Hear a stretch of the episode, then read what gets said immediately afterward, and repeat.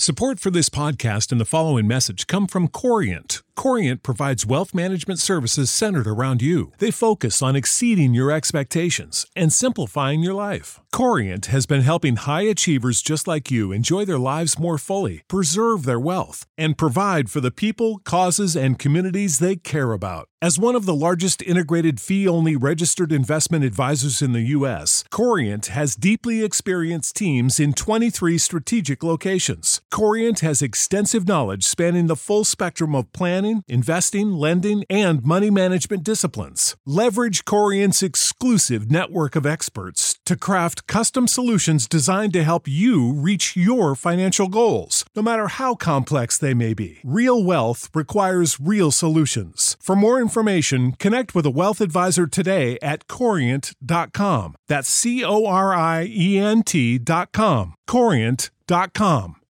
When you need mealtime inspiration, it's worth shopping Kroger, where you'll find over 30,000 mouthwatering choices that excite your inner foodie. And no matter what tasty choice you make, you'll enjoy our everyday low prices, plus extra ways to save, like digital coupons worth over $600 each week. You can also save up to $1 off per gallon at the pump with fuel points. More savings and more inspiring flavors make shopping Kroger worth it every time. Kroger, fresh for everyone. Fuel restrictions apply.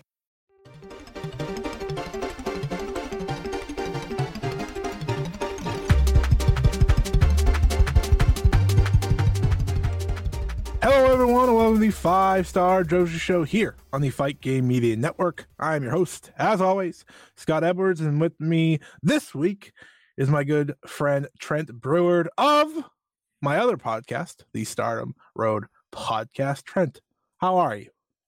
I'm doing pretty well. It's getting to the point now. I feel like we're doing so many shows together that we need to come up with an actual tag team name. And I don't just mean Mm. like the podcast name because like we- Yeah, we, do different like that's having different gimmicks. We need like a a core tag team name. Yeah, you need a tag team uh, for every, you know. I couldn't. We'll have to. We'll have to workshop it. We'll have to workshop it. You know, you kind of just sprung this on me. I can't. We can't just have a name. Like it's not that magic. You know, no, no, like, I, I wasn't expecting you to have like a name already. It's more just throwing it out there in the cosmos. it- know, it's a good for the point. listeners, you know, they come it's a good point. Uh, but thank you for you know coming on for this week. There's a lot going on in the world of Mhm. Joshi. We're of course coming off a big weekend with TJPW and Stardom running two of their bigger shows of the end of the year time. I think TJPW's last big show, at least in Japan. Of course, they will be running in the uh, U.S. in the upcoming uh, weeks. And then Stardom, of course, is building to Stardom Dream Queendom here. Uh, and they did that via Nagoya Big Winter 2023. Plenty to go through there as Dream Mhm. Queendom is starting to take shape. Um, and then we will be talking the five star awards back for a second year, the second annual per se, the uh the Joshi awards that are out there. I don't know if there's many uh all Joshi awards out there. Um, if there are, I'm sorry for forgetting them, but we're gonna try to keep making this a thing, and uh, we're gonna go over some options for some of the top awards. Uh, I'll be doing this for the next few weeks before you know, kind of releasing the ballot at the end of the year. Of course, we got to wait for those match of the year contenders because there's just so many big shows in those last couple days that you just don't know until the year is officially done. So, looking forward to that. And speaking of match of the year contenders, I think I think we have a good place to start here, and that is in TJPW. If you listen to this show, I've been very hard on TJPW this year, and I think it's deserved, truthfully, because I think they came off a year last year or at end of the year last year where there was a lot of excitement. They were bringing in a lot of great foreigners, uh, the likes of Billie Starkz, Trish Adora, Janai Kai, and so on and so forth. And uh, somewhere along the line, the ball was uh, the ball was dropped a little bit. Uh, the middle of the year wasn't too great for them. Of course, Yuka Sakazaki's leaving the promotion. She's graduating. Um, in in my language, that is leaving for AEW um, officially, which is fine because she's been doing halftime there anyways. Uh, but it's been a, to me, it's been a forgotten year for TJPW in a year that they could have really killed it especially with everything that's happening elsewhere in the world of Joshi. However, we are going to talk about their 10th anniversary show here today. And if there's anything to light a spark in this company right now, it is this show and specifically the main event of this show, which I'm very excited to talk about. I've been thinking about it since I watched it, which doesn't happen all the time with TJPW. The few times that this has happened, it's usually a Miyu Yamashita singles title match. This was not a singles title match. This was actually more because of the young talent. Go figure. What an idea. Uh, but let's get to it. Korakuen Hall, 714 in attendance this past Friday. Uh, it was titled the We Are TJPW show. Uh, this was a celebration show that was really a year in the making. They've been prepping and then building towards it all year. I think it kind of got forgotten along the way just with how TJPW has been going. And, you know, me and Trent, you were going to talk about this with Yuka Sakazaki. This is coming out uh, before her final match airs. So uh, I'll be talking about that next week. But um, going into this show and especially the main event, I didn't know what to expect just because of the year that it's been. Um, and I think that's what made the match itself so great. This, like, when the match first got announced, I remember looking at it and thinking, oh, this has the potential to be really good.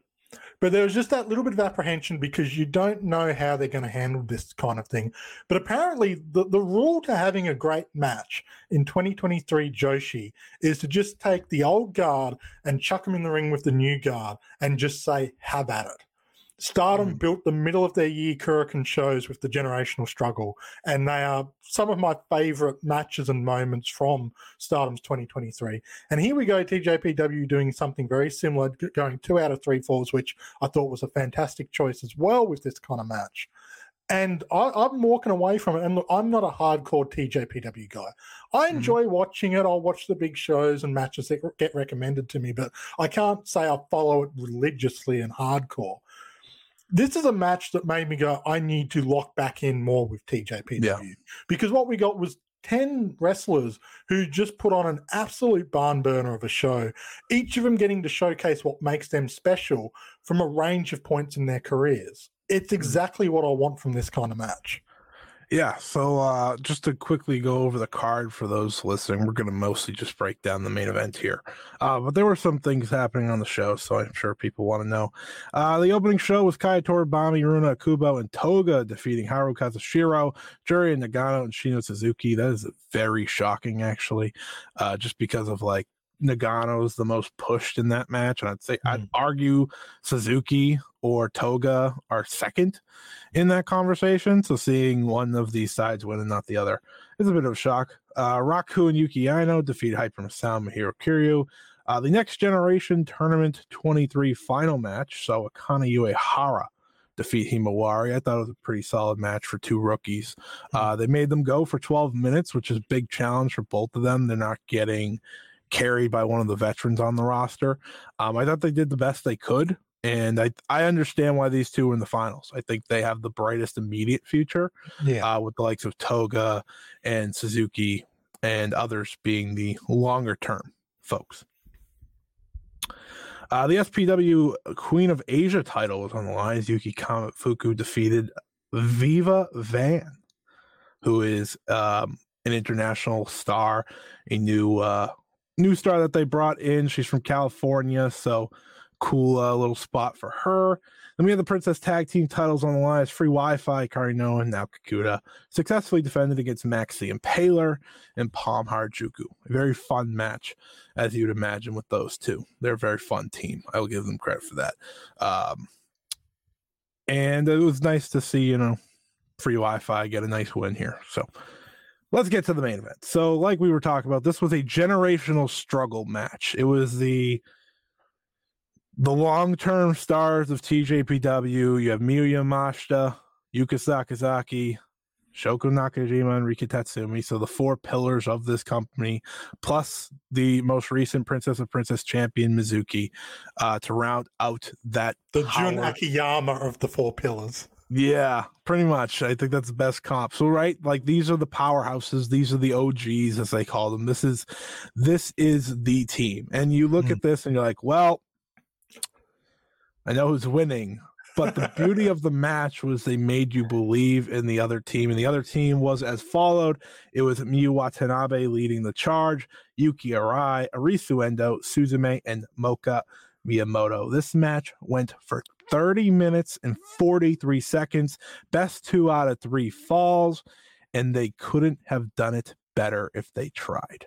This had career performances by four out of the five on the young on the uh new generation team and the only one that didn't have a career performance but i think had a huge performance nonetheless was miyu watanabe because of course we all know what her breakout performance was uh but let's just get into this match because my goodness i'm willing to put it say it right now this was the tjpw match of the year I can't again. Like I've not watched every single match TJPW put together, but of the ones I've watched, I don't have any qualms putting this as match of the year either. Like I get it doesn't necessarily have the stakes of a Princess of Princess title match or you know the big pay per view main event feel that like a Miyu Yamashita singles match brings. But you don't always need it when they just do a fantastic job and you get so many people putting on their working boots and going above and beyond what you even expect from people wanting to showcase themselves. After watching this match, I said to myself, and I said I said many things because of how great the younger generation was. But if you're not listening to your crowd after this, you are failing your audience because it's not that it's just Western fans that want change and you know new stars to rise. It is the fans in the building that are rooting harder than ever for these young stars. I'll give you the first example. Arisu Endo pinning Shoko Nakajima in the middle of the ring for the first fall. That was an incredible moment. The crowd lost their minds for it. What a way to finally give Endo a big pinfall victory over a former Princess of Princess champion. Sure, it's a roll up. Who cares? A pin's a pin. And these are some, and some people may argue, well, this is what makes them special in TJPW because they don't happen all the time, but they happen never. That's the problem. Happening here, the way this did, this is what you need to be doing with these five. I'm going to consider all five. That you know, you can have your feelings about any of them. I know I do, but like these five, this was the perfect opportunity for them. And I thought Endo was the first shining star of the match. Uh, The first shining star and the biggest shining star. I'm really glad they gave her the pinfall here over like a Miyu Watanabe because Sure. Endo's someone who, like, yeah, we've been talking about seeing her sort of rise the ranks and starting to really prove herself as sort of on the next level. Sh- Like, walking away from this match, I wasn't thinking about Miyu Watanabe. I wasn't thinking about any of the pillars. I was thinking about Arisu Endo. Her work in the first half of this match Yeah. was just like completely eye catching. And if I came into this with no knowledge of TJPW whatsoever, she would be the one I'd be going, okay, when, when's her next match? I want Yep. to see more from her. And to do that with such a backdrop, Korakuen Hall, 10th anniversary, the crowd going wild, and the biggest names in TJPW, just about all of the big, big names you've got, for her to be the big standout Yeah. speaks massive amounts. Yeah, she she's fantastic. She is someone that I've been wanting them to push. Um, and I'm hoping this is kind of just a start. Any start is a good start, whether it be for her as a single star or Daisy Monkey, because I do think Daisy Monkey's great as a duo. Hmm.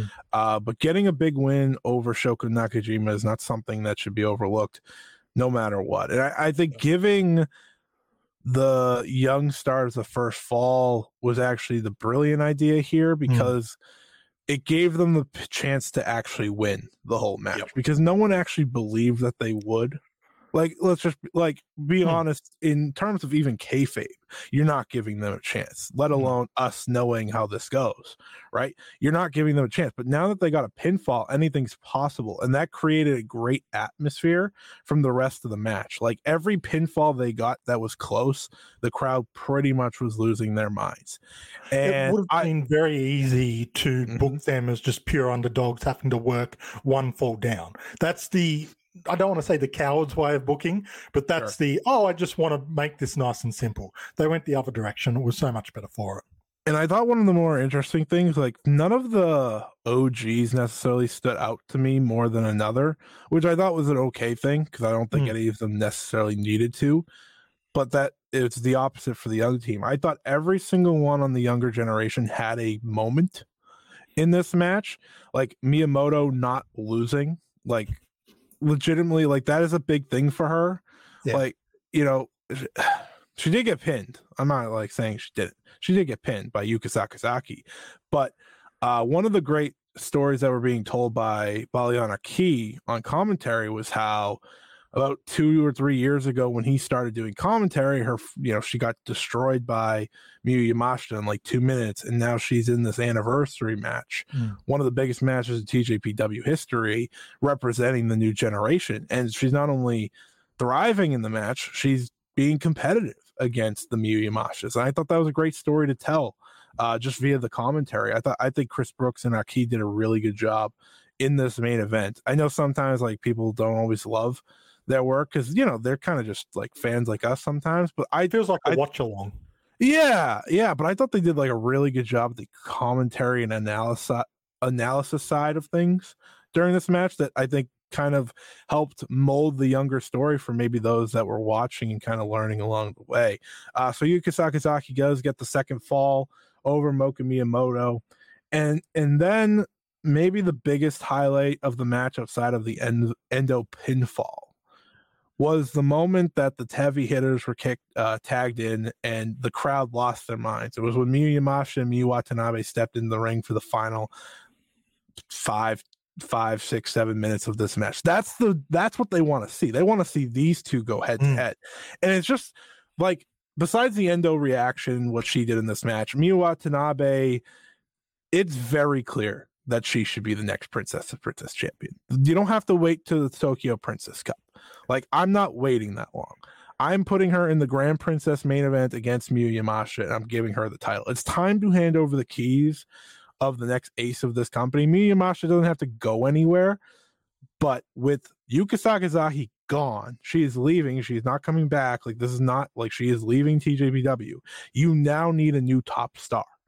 And Miyu Watanabe couldn't be more wanted by the fans because when she lost, you could hear how dejected the crowd got. And this was to Miyu Yamashita, the mm. longtime ace, the champion, like someone that they have cheered for years and years and years, but they want Watanabe to be on top.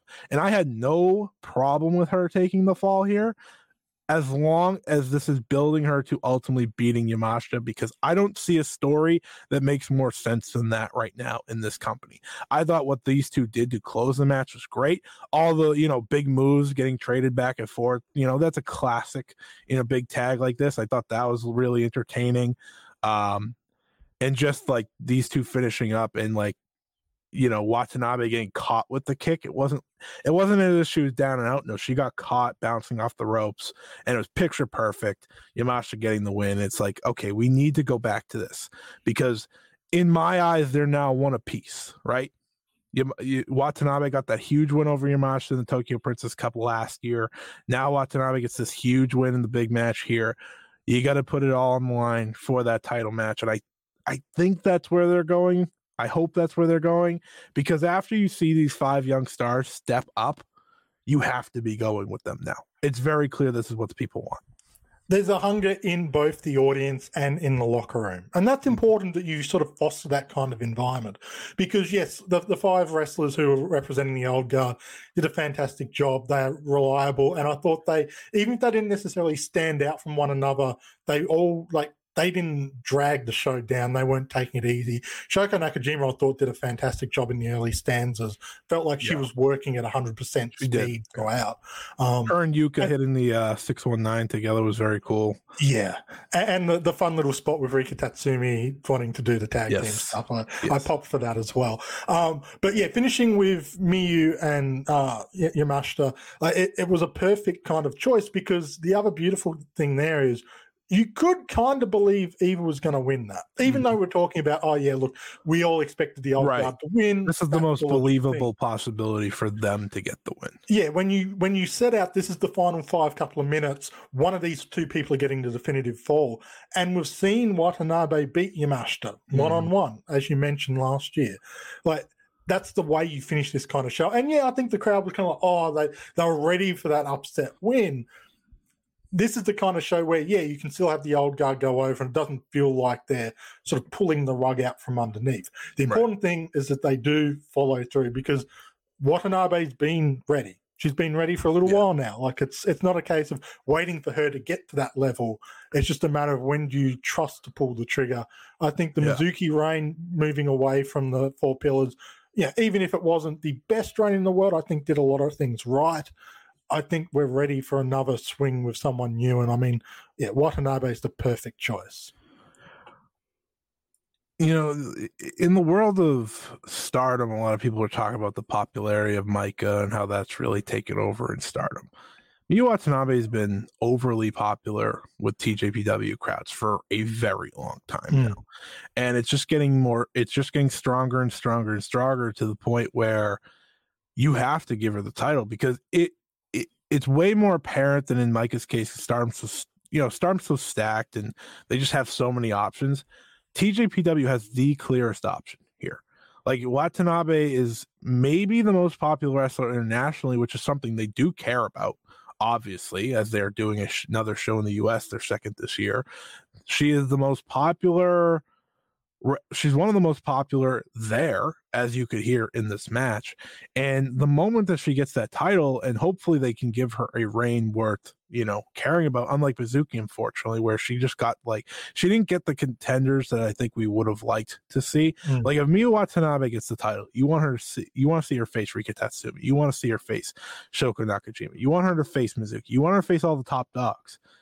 Um, and I think this time around, right when Mizuki got crowned, it never felt like the moment that I thought it should have felt like. This time, I feel like they have a chance to run that back before it's too late. Because with Mizuki, there's an argument that it was too late. Miyu Watanabe is still in the perfect spot where if she wins next year at Grand or Wrestle Princess, it's gonna feel right. It's Hmm. going to feel right. I hope that's what they do because when she fired up in this match, the crowd was losing their mind for when she was destroying Miyu with those axe handles. Like that was incredible. It was incredible. It's like she is such a talented wrestler and she is so easy to get behind that I do think she is someone that can help push TJPW back up um, to the point that we want to see them at. Her work in this match reminded me of the bit in The Simpsons, and this might sound like a weird sort of trajectory, where like I can't remember the exact story, but basically the the yakuza are after Marge, I think, and then there's this one dude in the white suit who does nothing as they're fighting with the mob on the the Simpsons front lawn, and Marge calls Homer away. And he's like, "Wait, wait, wait! The, the, this this one person hasn't done anything yet. He's going to do something sweet." And that felt like me watching this match because Watanabe had done bugger all this entire match. And Yeah. she gets tagged in at the end. I'm like, okay, here we go. And Yeah. thankfully I got to see it, unlike Homer with the, the mob warfare on his front yard. Because yeah, when it finally clicked and she got in there with uh, Yamashita and Yeah. started throwing them bows and doing the spin and showcasing her strength, like, okay, here we go, here we go. And the crowd were right behind it as well. They perfectly built to that moment between those two so i hope i hope it was a sign of things to come if you're a smart booker i just like you you see this and you see that this is the direction you should be going and i, I hope that is what they're doing um i think you Bravo feel- to TJPW because this this is about honestly a perfect uh, booking of a match like this as you could do. yeah One hundred percent. Um, you made the great point on Twitter. Is the best match of the year in the top two Joshi companies? These multi-person tag matches. yes, they are. Right now, they right now they are. As of this writing, as of this conversation, they are. Mm-hmm. Um, we'll see by the end of the year because everyone still has some big shows, whether it be on the Joshi Indies or, of course, Stardom. We'll see. Um, but uh, TJPW, I think, is locked in. I think this is their locked in match of the year, which is awesome for them. Um, I think Yuki Arai, if if she were to be the one to beat Max the Impaler, that would be huge for her. I think she's very much clearly ready to get lifted up. She's someone that they're very behind. I think you give the tag titles to Daisy Monkey sooner rather than later. Moka Miyamoto, I think, is a step behind all of them. Um, but still, her placement in this match, you know, she took a fall, not two falls. Mm-hmm. She hung in there with you know the top dogs. I think that's still great for her overall. She worked above her level, and like I'll be honest, when I saw the card, that was the one name that kind of stuck out to me. It's like, oh, okay, you probably could have found someone else to fill that spot, um, but she didn't feel out of place which is you know what you kind of want in this situation. And I'm not particularly high on her as a wrestler. I'm not that excited by her, but yeah, the work she put in here, I'm like, okay, mm, maybe I'm not familiar with your game show me what you got in 2024. You know, mm-hmm. you can I, you can still win me over. And I hope that's what a lot of these wrestlers mm. did. I hope that's ultimately what was accomplished here. I don't I don't know if it was. I don't like I don't I haven't talked to enough people. I think a lot of TJPW fans already believe in these wrestlers too. Yeah. So there's that. But I know I am very invested in what they do with these young wrestlers after what was accomplished. And uh I just hope that you know they can build off this. They have a good start to the year. Mm. Um, I know at the Yuka Sakazaki show, Max the Impaler's tag, uh, not tag, title challenger will be announced for the Eddie on show. Of course, Masha Slamovich is coming in, and I and I know some people didn't like that. I thought that was like as good as it gets for an international talent coming in. Like that is someone that I've wanted to come back to Japan forever. I didn't mm. really care where, whether it be Marvelous, Stardom, TJPW, and she's fighting Yamashita. Like that's the first foreign wrestler that you give a title match immediately to, and I'm like, yep, yep, yeah. that makes all the sense, and they're probably going to kill it. Um, and they have, chem- you know, they've already worked together in the U.S., so it'll be fun to bring that to Japan now. Um, and I think uh, Masha could probably be a good outsider heel. Truthfully, that will yeah. work well against Yamashita. So I think they're building something obviously next up for them now is Yuka Sakazaki's graduation, which mm-hmm. as of this recording, uh, by the time you hear this, it's already happened. Uh, probably not out yet, is not airing live, which is a very questionable decision to me. Um, just because TJPW's had the ability to live stream so many shows in the past, felt like this was the one to do. Uh, is it a venue? This is a venue issue. I don't know. They've. I've noticed that Wrestle Universe uh, specifically TJPW, start to um, scale back on live mm. recordings, and they do a lot of video on demand stuff now. Um, so I just think it's part of that more than anything else. But hopefully, uh, whatever it is and the graduation could be special. Um, I, I think this tag match was a good kind of way to mm. send her off, but uh, her final match, of course, will be against Miyu Yamashita and Shoko Nakajima, which is very cool. Um, I, I, like that you get the match where she gets to give shine to the young folk, and you still get the goodbye match with the talent that have kind of been there for longer. I think it's important to get both of those in these kind of graduation match uh, series when you've got someone who's as established as um, Yuka is to TJPW. Yeah, exactly.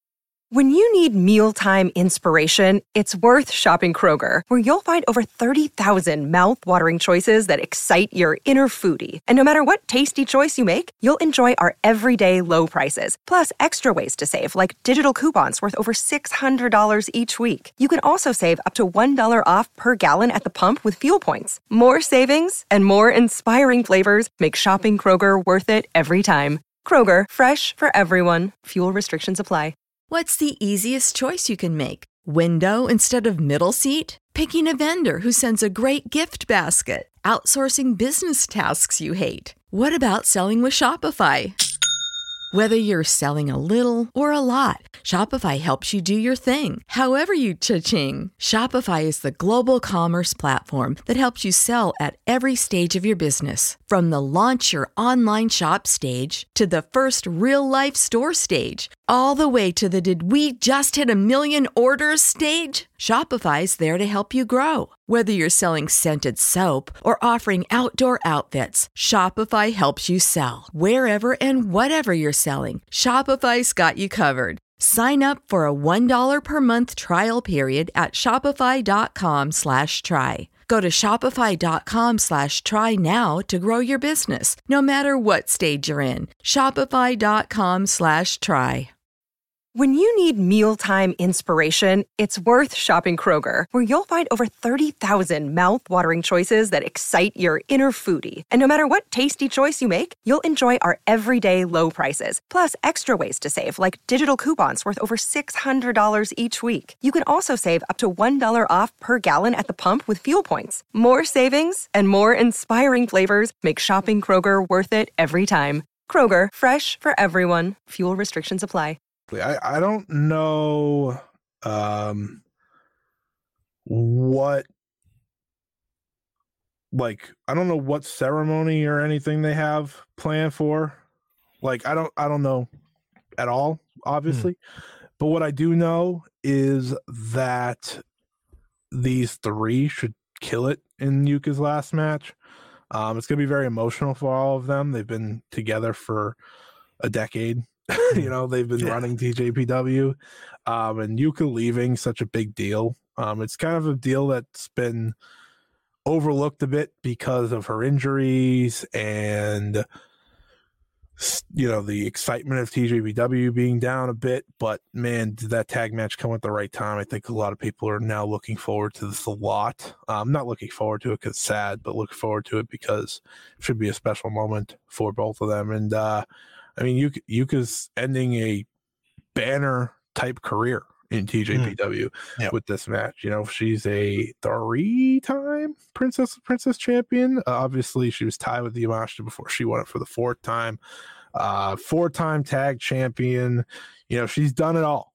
Hmm. She's done it all. She really had much no more to do in TJPW. I think that's why her graduation is, you know, it's fine by me. Uh, I think she has much more to accomplish. I think she's she's pretty popular in the U.S. So like her not having to just pop up in AEW from you know once like th- really like twice a year. Truthfully, that's what she's been doing. She just kind of comes in for random spells. They kind of push her as quickly as they can for something, and then she's gone again. Um, I think this is different in a good way. I think this is exciting for her, and um, I wish her the best. Obviously, I think I think TJPW benefits actually from Yuka leaving because now it's a spot to fill. It's a opportunity that this roster has long been looking for. Um, you never want to lose a top star, but in this in this scenario, I just think it's a win-win for both sides. They're well positioned to handle the loss. Uh, and that's not always something you can say about these Joshi companies when a big name goes. There can be a very gape, a big gaping hole in what they need to sort of deal with. But like TJPW have people who are established. So you can lean back on the, the old guard that's still there. And they've got a bunch of people who are hungry to fill that one spot. So you've you've got the right right mix of uh, veteranship and youth to kind of keep that main event scene floating through. And yeah, the I feel like the momentum for TJPW after this match and with the retirement will be quite high. And one thing TJPW always do well is they kick off the year strong.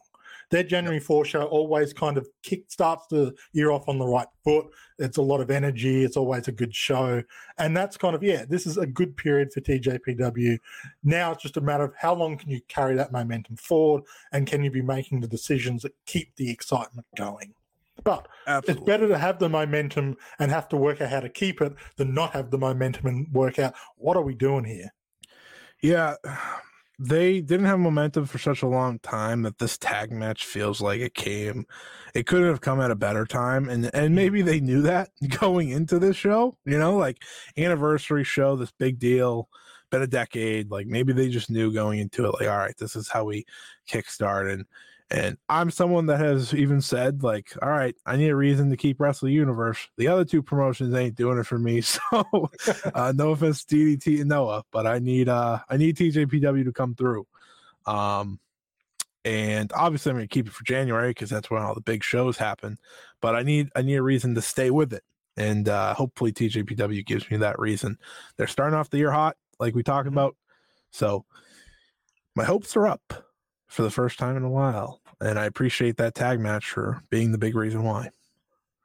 I'm looking forward to rewatching that. I like, I, Yeah. I watched this last night. You know, partly for this episode, you're we're going to talk about it. I'm like, oh, I have been meaning to watch that match, um, and I'm sitting here going, yeah, I can do a rewatch of that. And a lot of wrestling matches, I, I need I need some space before I revisit it. I didn't see the much. one person that I needed, which was Ryan, to talk about it. I haven't seen him talk about it, so I was like, he's probably not watched it yet. But like, I usually wait on like, all right, I need confirmation. Is this worth watching? And then I got confirmation from others who don't always say like, you know, great things about TJ. so I was like, okay, all right. And I still went into it like an open mind because I was like, okay, I don't. I was told it was great, a match of the year contender for the company. I was like, Hmm. that's really hard to do in these techs. They nailed it. Yeah. They nailed it. Couldn't have been done better unless the young team won. That's about like the only thing. But I didn't think they needed to in this scenario, truthfully. The, the result didn't detract at all. No, not at all. I think uh as long as they built off of it, of course. Hmm. You know, long term it might hurt it, but right now in the moment, absolutely not. Uh all right, let's move on here. Nice, nice 32 minutes about TJPW. How about that? See what happens. That's what when- people expect when Trent joins this show. see what happens when they deliver something. We we we're happy. You know, I, I I'm happy to talk about it. Mhm. Um, but Stardom had a lot going on uh this past weekend and this week. They have seven shows in nine days, so technically eight if you want to include Comic Con. Uh, they also have a sh- they have a match at Comic Con, um, which makes it, I believe, seven straight for them. Uh, or seven straight for some of their roster, I should say, which includes Bring on the new regime. which includes Utami and Saya Kamitani. Uh, so, you know, I think it actually might just be Utami. Whatever, you get the point. It's a lot of shows. Uh, we're not going to talk about those shows because, surprise, surprise, they are not going to be up uh, by the time that this recording was happened. And yeah, but I will say that the big news story so far from them is that Alice Inc. has officially been welcomed into God's Eye to me the only fit for her on this roster. But I You welcome couldn't one. see her in Cosmic Angels? No, no, no. I bet Mina would have loved her to be in Club Venus as she sits there all by herself. But you know, it's fine. First international wrestler to go to a non-Cosmic Angels faction when uh not Cosmic Angels, Club, Club Venus faction since uh COVID, you know, allowed Mm. people to come back. And uh Mina's left high and dry. tough go. Tough go. Um, but I, I'm Well, I'm We've welcoming seen Mina do the shooter gimmick. She could have uh, adjusted Club Venus I know. Raw well, Underground 2.0 for her. That's the funny part, right? She had the UWF rules match against Shuri when Alice Inc. said uh, she was kind of sorry, Scandinavian Hurricane. I've yet to call her that.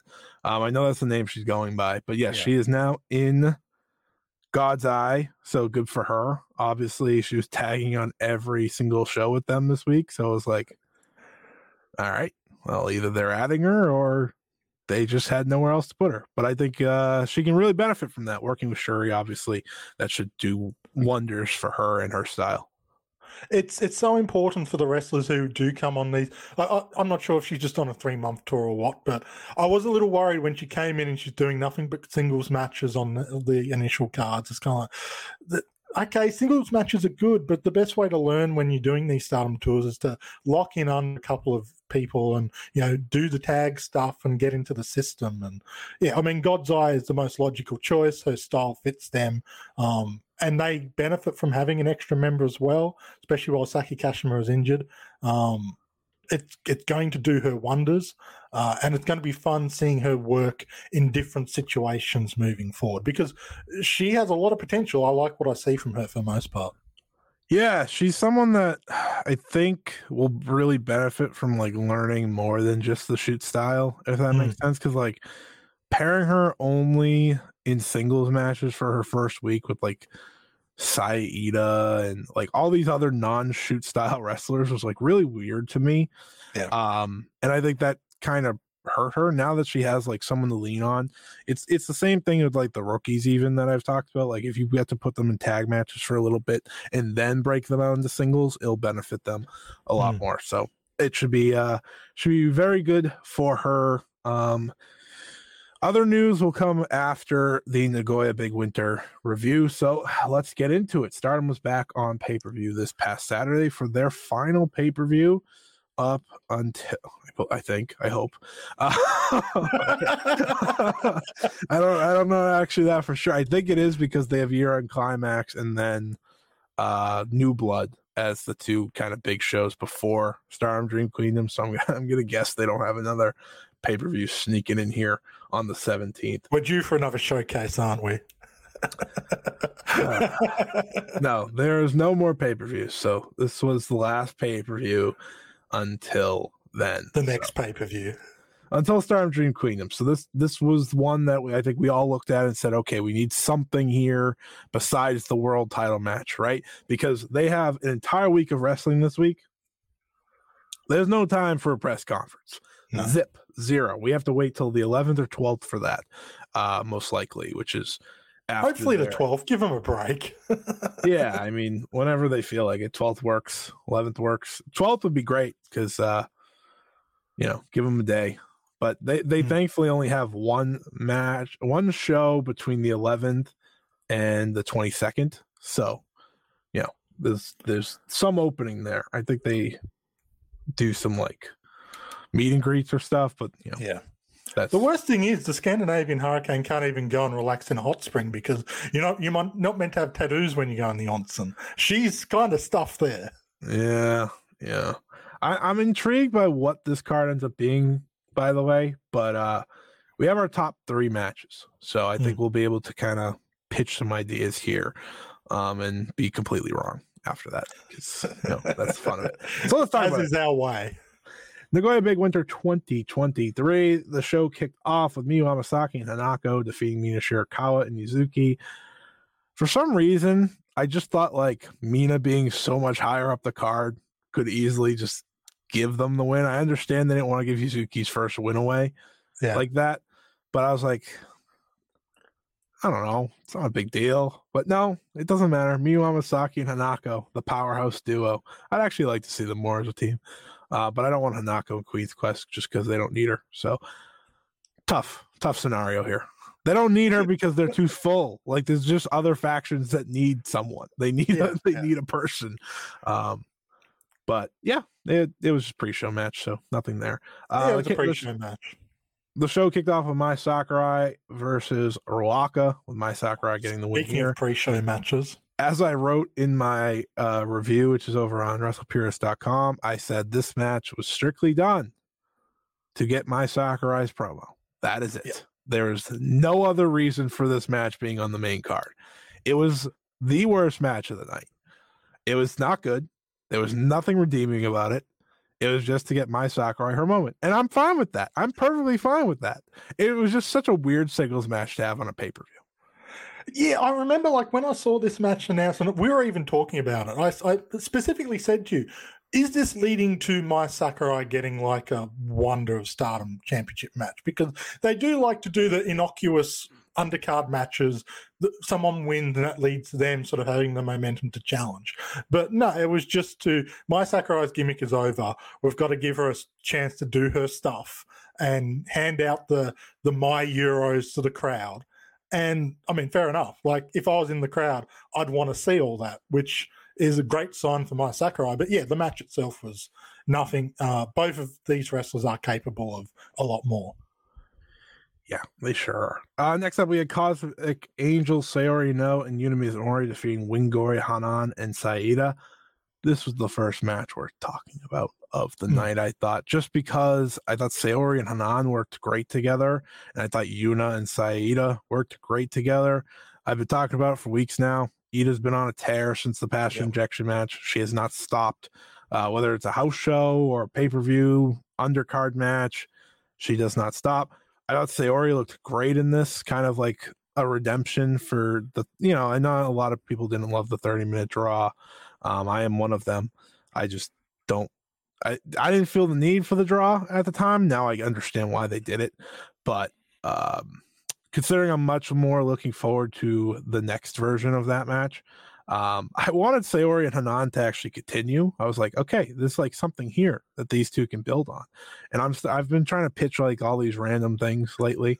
Um, I don't think I'm going to be getting it, but nonetheless, I thought this was a fun undercard tech. Yeah, like if it, it did still feel like a weekend stardom show. It didn't necessarily feel Yeah, like this- match. This is the house show stuff.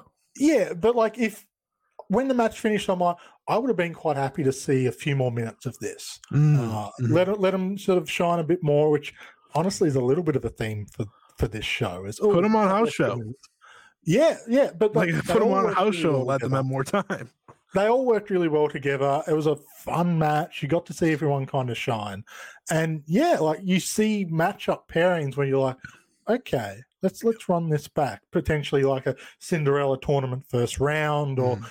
even just a random singles match they sometimes chuck on the house shows. Like, I, I, I can, you know, come back for seconds for sure. Yeah, this was uh Yuna's comeback after missing two shows as well. Mm. It was just you know precautionary, Yeah. especially with the past couple months. I think they've just been giving a lot of people, oh, you're you're banged up, take the time. No reason. If you uh, cough backstage, you're off for a week right now. right, like they took Lady C completely off. She was upset Mm. about it, but it's the, she also said Stardom gave her the opportunity to take time off. This is the right move, uh, but it's nice Yeah. to see Yuna back because she's been uh, really uh, really strong on a lot of these undercards in pretty much every Stardom show. Um, next up, we have the high speed. Cosmic Angels representation. This is true. Uh, we had a high speed title match. It was Mei Seira successfully defeating Tekla. And this was really the start of wow, all right. Can we get more time on these matches? Uh, that was the theme of the entire night, um, except for one match for me. I thought there were three really good matches on the show, which are the three that you'd expect to be the really good matches on the show. Um, but even even for the most part, like there, I could have used another five minutes on some of them. Uh, but this one could have used like a lot more time because they were just getting going and then the match ended. Uh, Mei Seira had a jumping spin kick, rolled up Tekla, and got the win. I was like, "Uh, all right, cool. Um, sure. Uh, Mei Seira is still looking for her signature defense. Uh, obviously, this is only number two. Uh, but even with the title win, I think she's still looking for that over the top defense because I have already said she's probably the new high speed ace with uh, Azumi presumably moving on, hopefully, and Starlight Kid admittedly moving on. So uh, I think she's waiting for that, but Azumi has hinted at potentially challenging somewhere down the line. So if she doesn't get it soon, there's your there's your challenge. There's three pay per views to uh, pick from coming up. So this time, That, that's your break glass in case of emergency. We need to give Mei Seira a signature defense because, yeah, both of her defenses so far have been very underwhelming against talent that you would expect it to Yep. be good. And I messaged when we were talking, I messaged you before the match and I said, Tekla needs to have a good showing here. Yeah, Like it feels like she needs to remind people that she is, you know, not just the third member of Baribari Bombers and not Yeah. just having fun every tag league with uh, Mafia Bella. This wasn't it. And I, I heard a lot of people saying, oh, yourself included, oh, we would have liked more time with it. I'm happy it didn't go longer because it just felt like they didn't have the chemistry on that night. Tekla tried to slow the slow the match down, work a bit more heelish. It's a high speed match. Kind of goes Yeah. directly against the the vibes and the themes, and we know she can go fast. And it just kind of detracted from it. But even when they were picking it up, it just didn't feel like they were connecting and like it didn't yeah, it, it felt like if the match had kept going, I don't think it would have gotten better. It just Yeah. would have been messy. Um, to me, I thought they were finally finding moment, um, chemistry with one another when Mm. it ended, which is why I was like, all right, can we give it more time? It definitely was not a fluent match like you expect, pretty much from Yeah. most of Mei Seira's appearances. Like I call her an MVP of Stardom's year because pretty much anytime she gets in there, she has connected with whoever she's wrestling against. And I, I think this was one of those times where she just goes too fast for Tekla. Yeah, I think that's a fair call. Um, um, because what Mei Seira doesn't move like Azumi. Like they, their their speed's very different. Hmm. Uh, Mei Seira does a lot in a little time, if that makes sense. Like she will Yeah. jump off the ropes and through the ropes and do like these little things, and I just sit there like, how did? Okay, um, well, Azumi's just fast. Like Azumi is the fastest wrestler I I watch. Like Yeah. there's no one like them. Either one of them in their own different ways, and Hmm. I think that's just something that maybe is affecting Mei Seira's matches is that her opponents haven't been able to keep up to her speed. yeah. Um, we have to wait and see because Crazy Star has obviously been amazing, right? Mm, mm. Um, but I think May is still looking for the connection with someone, and maybe that will just be Azumi in the end. Mei Seira's been great whenever the title's not involved. You know, Crazy Star doing the stuff with Michael. High speed title, mind you, high speed title, Yeah, tag, sorry, ti- speed. tag titles. She, Yeah. she went insane in the tag Yeah, title yeah. match. Yeah, the, the high speed title matches are just like, yeah, because even like Momoka Hanazono, Momoka had a better match with Lady C the night before. Yeah, yeah. Which So yeah, it's because the thing is with with these Mei Seira matches, we know there's going to be a Fukigen def, defense. That's Yeah. it's signed in the contract with every new champion. You must defend against here's the the thing. I think that might be our best match. If that But was it's also like you know what you're getting from that. That's not That's true. going to you're not now going it to go Kaori and see- Oniyama. It- it's all going to be the same. And I, I kind of hope be she can just stuff. so that'd be that'd be different. I hope she can just find a signature match with someone in this division that's not Azumi, because I don't want it to feel like every time a high speed title isn't clicking, you go back to Azumi or even go Yeah. back to Starlight Kid because you need to like Natsupoi. She started off in the high speed and she's kind of transitioned, progressed beyond that. yeah, Azumi Starlight Kid are both in that spot. They don't need to be going Right. back there. Yeah, maybe maybe it's when Koguma comes back because I mean she's someone yeah, who it could be a good fills one. that role well. But yeah, it's a little concerning that she's not clicking here, and hopefully she finds the groove because yeah, she's been one of the best signings Stardom's had. It's just yeah, where where her role's meant to be here, it's clearly not quite. I think the high speed division is in a rough spot as is now. Hmm. Um and to me, like there's very few people that are going to click as is. Like for me, there's very few people I get excited about as is with the high speed title right now, unless like someone out of nowhere that isn't a high speed wrestler jumps in, right? Because we've seen that before. Yeah, Um, but what made Azumi's run great, and I think most of the matches that we'll remember are the Starlight Kid ones, obviously, um, the Mei Suruga match as well. Uh, those are like the main ones that I think jump off the page. But even so, like Azumi was able to lift up a Momo Kohgo, for example. And I don't think, and we also have to remember, Mei Seira didn't wrestle for like two years. So I don't think she's in the same spot as Azumi to like lift people up Yeah. necessarily. I don't think she's that type of wrestler right now. Um, hopefully she will be because again, she needs to kind of slot into this high speed ace spot with the other two moving on. I hope I hope um someone clicks with her, whether that be a Kohgo even because I think Kohgo works well. Um Yeah. we'll we'll have to wait and see. We'll The good thing is we do like it, this isn't all we've got to go off from her. Like we've got No, all her no, other no. material in Stardom this year. It's not like oh she's she's disappointed since coming to Stardom. No, she's been fantastic. It's Yeah. here there's this clear disconnect right now that we desperately want to see fixed because Yeah. We, this championship means we get Mei Seira singles matches. That's Yep. a good thing. Yeah. It's just right now it's not quite working. She works with the main eventers a lot better, which is shocking because again, she goes a lot faster than them. Hmm. But I just think like they know how to handle it more. If that makes sense. Yeah, Um, I don't think the uh, uh, lower card necessarily do. And it's a big ask. which it is it is and hopefully hopefully she'll find i'm not too worried like i said she's been one of the mvps for me like if you asked me like three MVPs for Stardom. I would have her be one of them for what she's done on these house shows. Truthfully, um, at least since she's come in, Mm-hmm. uh, you know, like not counting the beginning of the year, um, it would be like her, Suzu, and I have no idea, probably Maika or someone the top To, to be fair, just about every wrestler on the roster, you have to say they've had a really good year. You just have to ignore the couple of months when they weren't around.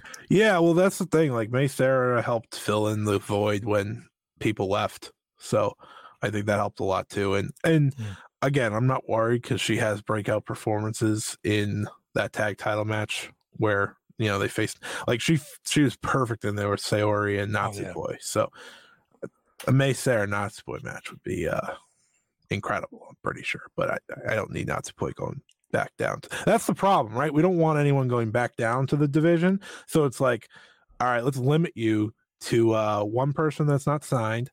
Uh, Tekla, who hasn't had a high speed match since she got hurt last time.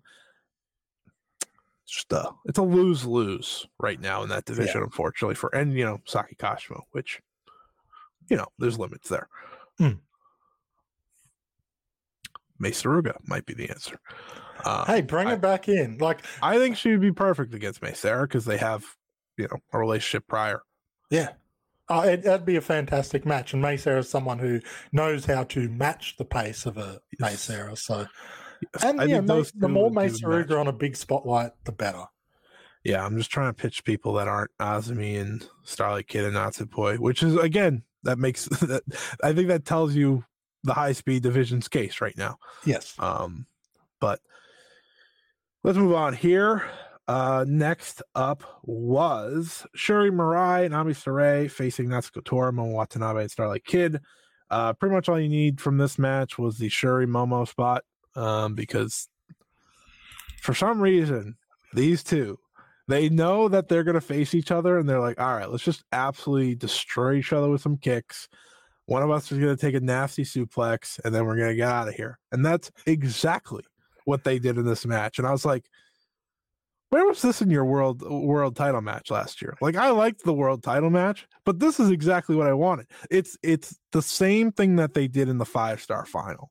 Yeah. You know, in 2021. It's the same exact energy where it's just like let's beat the shit out of each other for as long as we're in there and then get out. There's no waiting around. And I think that's the Momo I missed it desperately. And I think Momo's had some good spots recently. Obviously, the Korakuen Hall show um, against Mo, uh, Maika, for example, and Mina.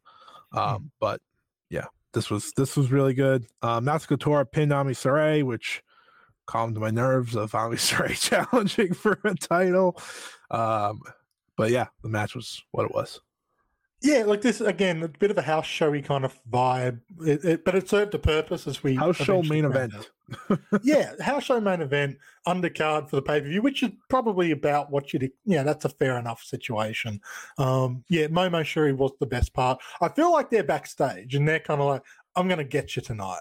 I'm, I'm going to be. I'm going to come out on top here and uh, have a little side bet on who's going to wince the most from some of these kicks because they just came in and was like, okay, we're trading here, and I love it.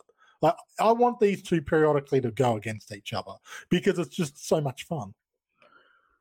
Yep. Uh, but the big thing that we were waiting for at the end. So obviously, God's eye loses here. Tora pins um, Ami after the Swanton, and I'm like, all right, need the Mirai challenge, and uh, I think to the I think a lot of Western fans were a bit let down. Um, just because they wanted someone new, but it ended up being Saori Anou walking back out there for the rematch after their 30 minute time limit draw at Gold Rush. So they'll be running this back at Stardom Dream Queendom, already made official. Um, it's very unique for Stardom. They don't usually do the back to back rematches. That's not something they go to. Hmm. Um, they usually wait a little bit. They're not waiting, they're going right to it, which, you know, makes me a little suspicious of who could win. Um, which I think maybe adds the intrigue for me. Truthfully, it's like, okay, well, Saori could win. I'm not Hmm. ruling it out. I think Saori's had such a big role in this company that it's not out of the question. Um, the only thing I wonder, I wonder. thank you, uh, could this have been Natsupoi? Challenging. It's it's tough because you've got to go back so far and work out what the original plans were. Because in Right, theory, you would have, yeah, you would have assumed that the um Anou and Natsupoi would have defended the titles against Maika and Megan Bane. And then maybe you're getting them versus Aphrodite in the main event Sure. of Dream Queendom, which may not have even been the original original plan. So, yeah, like could this have been Natsupoi? I don't think so because I think they would have been entering Dream Queendom as the tag champs. I think this is a situation where they wanted Sari to have a big match on the show. The Yeah. original big match they couldn't run, and they basically wanted to do this Yeah. part two, and instead of run it for thirty minutes, run it for fifteen to twenty minutes, and basically get the best parts of the last match and just go straight sure. to that. Well, here's the thing. Um, I know people look look at me as like the, the star defender sometimes or whatever. This is infinitely better than last year's Wonder Star title match. Like, like just look at it that way. yeah, Like Mariah versus Saori Anou in half the time of their 30 minute drop. They're not going 30 minutes this time. I will put my I will put cash on that. Um, they're probably gonna go like you know 15 20 it's going to cut out the 10 minutes that no one wanted and Yeah. they're going to kill it i think Yeah. um and it's not going to be in the main like a big main event spot it's going to be the second i know they weren't you know i know the the ladder match followed them but even so like julia you know julia said in an interview like that was a bonus match the main event already had happened like who cares um they won't have to do that and this is better than Saya Kamitani versus Haruka Umasaki. Like undoubtedly. I have so much more hope in this. I know like some people are just like they wanted something new. I totally get that. Hmm. But listen, the the options that were being tossed out there were Ami Sourei and Mai Sakurai for the past month. Again, this is 10 times better than that. I think Saori deserves the spot for the work she's put in this year. Mhm. Unfortunately for her, I think her two main big singles matches, which have been against Natsupoi and Mirai, haven't delivered yet. And I think Yeah. this is the time that it will. I just am that confident in these two this time around. they deserve a second swing at it because the, the 30 minute draw booking always feels like it's an anchor on any match. It's even like I remember people talking about the uh, my Mayu Iwatani versus Julia match from 2021, I think. the 22, start of- 22, beginning of start of 2022. 2022 yeah and like people were really on board with that match and then when you go back and watch it it's like half of it's just stalling to get to the draw and this the only that- that- one that worked for me is the Utami Syuri one. yeah yeah That's because they kept going. and and that felt like when you rewatch that, it doesn't feel like they're stalling quite as No. much. But this match, that that match suffered the same thing as there. And like with Mayu and Julia, when you put them in a match against each other and don't ask them to go thirty minutes draw, it's al- it's always really good. And I think Yeah. that's going to be the case here. Uh, Mirai, I think, has been doing a really good job as a white belt champion. Um, yes, I'm biased. I'm a big Mirai fan, but I think she's been putting on great matches. Half Yeah. of the a new match was really good, and we're going to get that half again in December. I'm still waiting for like the big signature Mirai match. And I I think this is going to be the one. Like I think this one has so many people down that Mm. it's going to blow people away, and I think that's probably the best way to go into it. Um, it's fitting for Stardom Dream Queen. That's that's the thing, right? Like I know it just happened, and truthfully, all three matches that are on here we've seen in some form this year. Um, but listen, the year-end show is supposed to kind of conclude a lot of things. That is what they're doing in every single way. Um, that end of the year thing, the end of the year show is a refresh, a revamp for whatever the future holds for this company. Um, so we'll have to wait and see, but I think these two should tear it up in the end. I'm looking forward to it. Let's move on. Nanae Takahashi versus the Scandinavian Hurricane. Nanae won with the uh, passion injection uh, elbows, uh, whatever you want to call it. Wow. So what someone call it? The passion effect, like the Judas effect that uh, Jericho does. Thought that was funny. Uh, they were pretty gnarly. Um, that's all I remember from the match. I don't remember anything else. Can we just can, can we make an agreement right here, right now? No more UWF rules matches. Yes, we, I'm not even gonna say unless Syuri's in them. I'm just gonna say no more. we, we've tried them. We've played around with them. We've tried to make it work. let's just have normal matches in 2024 because every single UWF rules match that's happened, I walk away going, that would have been better without the restrictions. If I want to Well, watch yeah. MMA, I can watch MMA. That's I how I go for pro wrestling. Yeah, I don't like UWF rules matches. I I wrote in my review, I was like, I don't like UWF rule matches. I'm just gonna say that now. This is one of those that like I kind of like because it was quick. I was like, it wasn't long.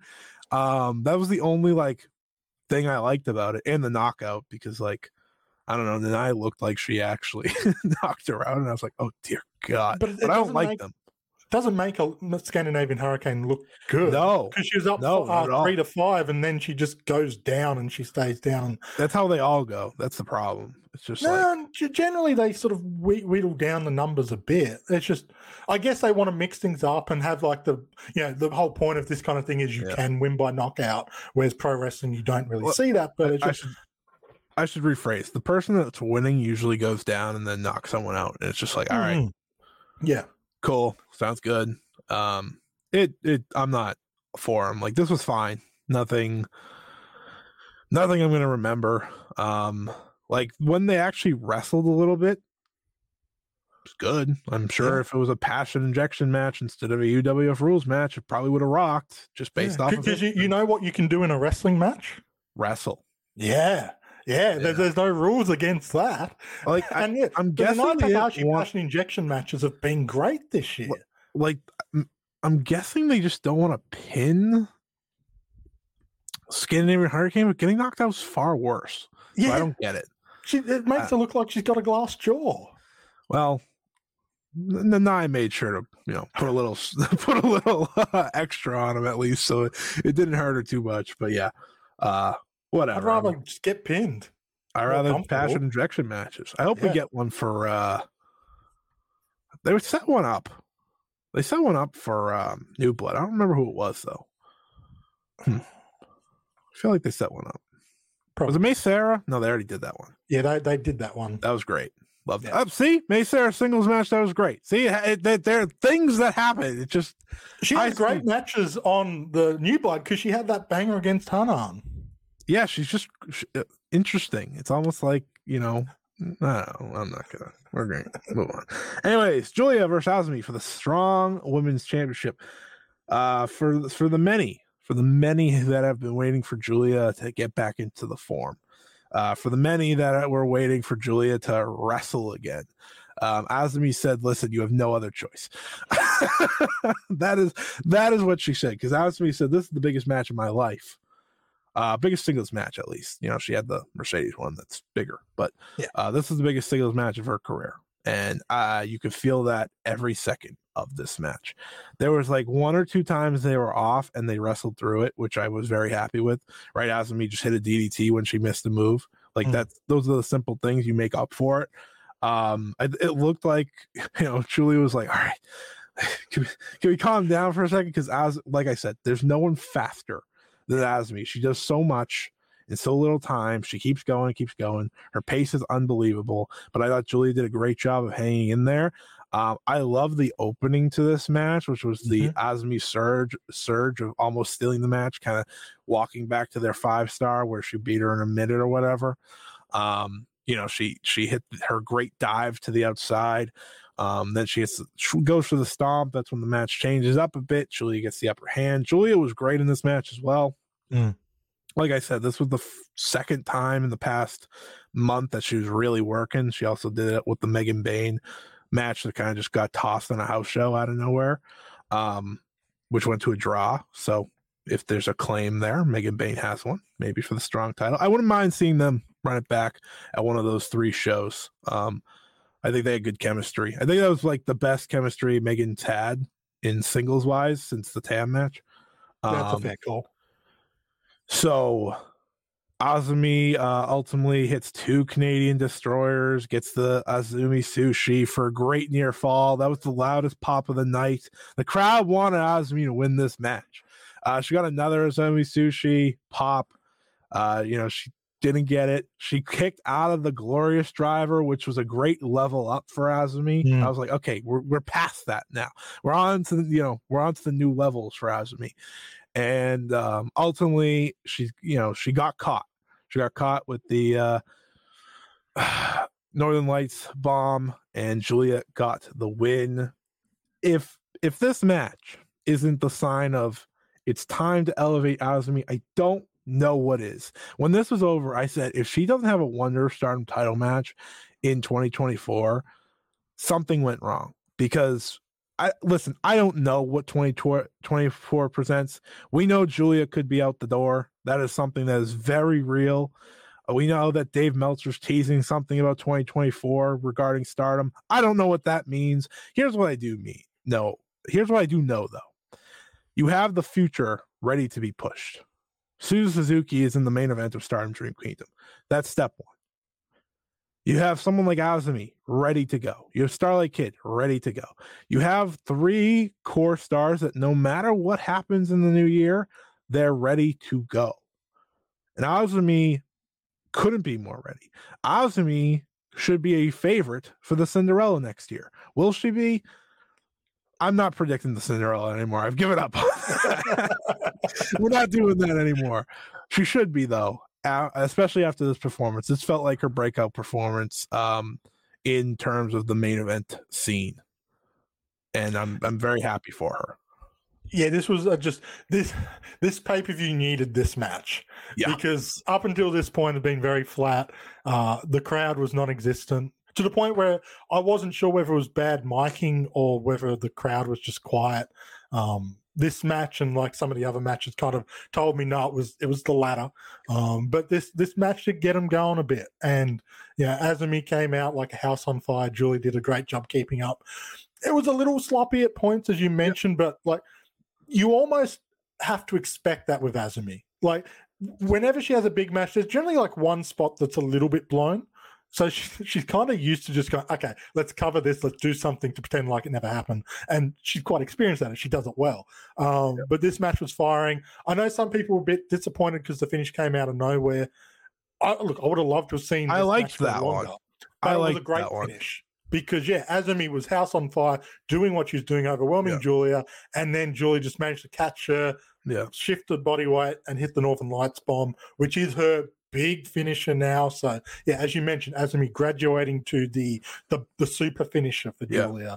which is a great sort of indictment to where she is heading into 2024. And, and also show that she still needs a new finish because the Canadian destroyer into yes. the Azumi sushi is not the one to get there. It'll be good for like the GPs and stuff to mm-hmm. get big surprise yep. wins, but still needs a big finish. And I think she, I, I think her Canadian Destroyer works really well because she's the only one on the roster that does it. What an idea! um, this was the only match on this show that I thought was the perfect time. Like I didn't need any more when it ended. Mm. Uh, I forgot to say like Julia punched Azumi as hard as she could in, in the face multiple times, and Azumi just like stayed up and I was like, damn, this this is great.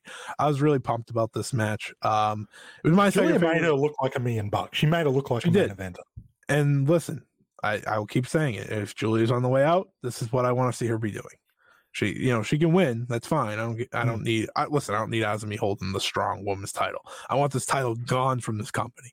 Uh, but I'm very happy for Azumi. And again, 2024, signed elevator. She's ready. She could be more ready. Yeah, you're gonna have a little bit of that slap. That's just because she goes faster than everyone in the yeah. entire world, and they can't keep up.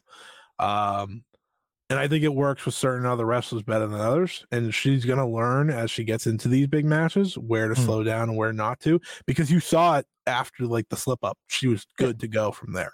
Yeah. Um, it doesn't rattle her, which is something that's important because yeah. some wrestlers you can see them kind of get thrown a bit, but yep. yeah, whether it's experience with it happening, but she's just like, no, we just keep doing what we do, and it it, you, it doesn't detract from the match.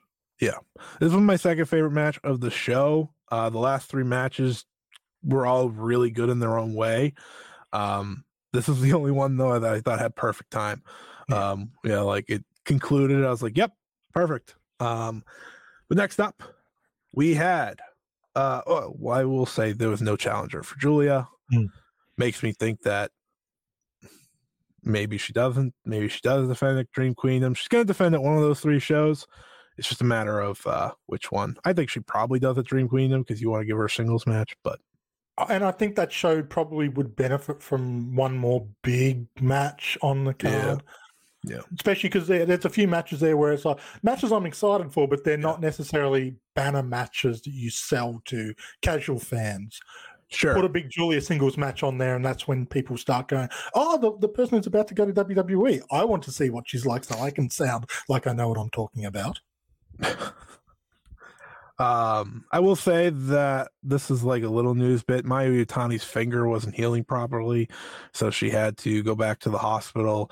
She sound she sounds a good spirit. She said something about her finger recently that so it seems like it's back on track. At the same time, if she if they were needed her, she would tape it up and she'd probably be wrestling right now. There's no need to put her out there with her very important match on the fourth. Like this is the first time ever event that you know this big lean into uh to Wrestle Kingdom. They are making sure she is ready to go for that match, and that's the smartest thing to do. But I just wanted to give that update because uh while Utami and Sai are back to give the feeling back, my God, I'm dying inside with no Mayu. It's killing and me. it I'm- felt like a, a long time for someone to be out with i don't want to say a minor injury yeah with a dislocated pinky something you could probably work through like Yeah. that is that's an injury i actually know what it's like because i play basketball and i Mhm. try and rebound the ball but i like to hit Yeah, the it's something you just tape it up. yeah, you, to. it sucks and if you can get time off for it all the better but like if they desperately like if she Yeah. did that a couple of weeks before january 4 she's not missing january 4 Right. Her fingers started like peeling and stuff, so it clearly was like not good. But Mm. it seemed she thankfully went back to the hospital, like, "Hey, uh, can we fix this?" Thanks. Um, so I just want to give that update for anyone that wasn't uh, paying attention. But let's get to the tag title match. Goddesses of Stardom titles on the line to crown new champions after Natsuko and Saori Anou had to vacate them. And of course, was Aphrodite, Utami Hayashishita, and Saya Kamitani defeating Maika and Megan Bane. I so the reason I really liked this match was that it was really a story match more than anything else. It was a story of Aphrodite being the true team here. Mm. Right? They they worked as a team, they survived as a team. I don't I I should have counted how many saves Saya Kamitani made in this match to, to help Utami.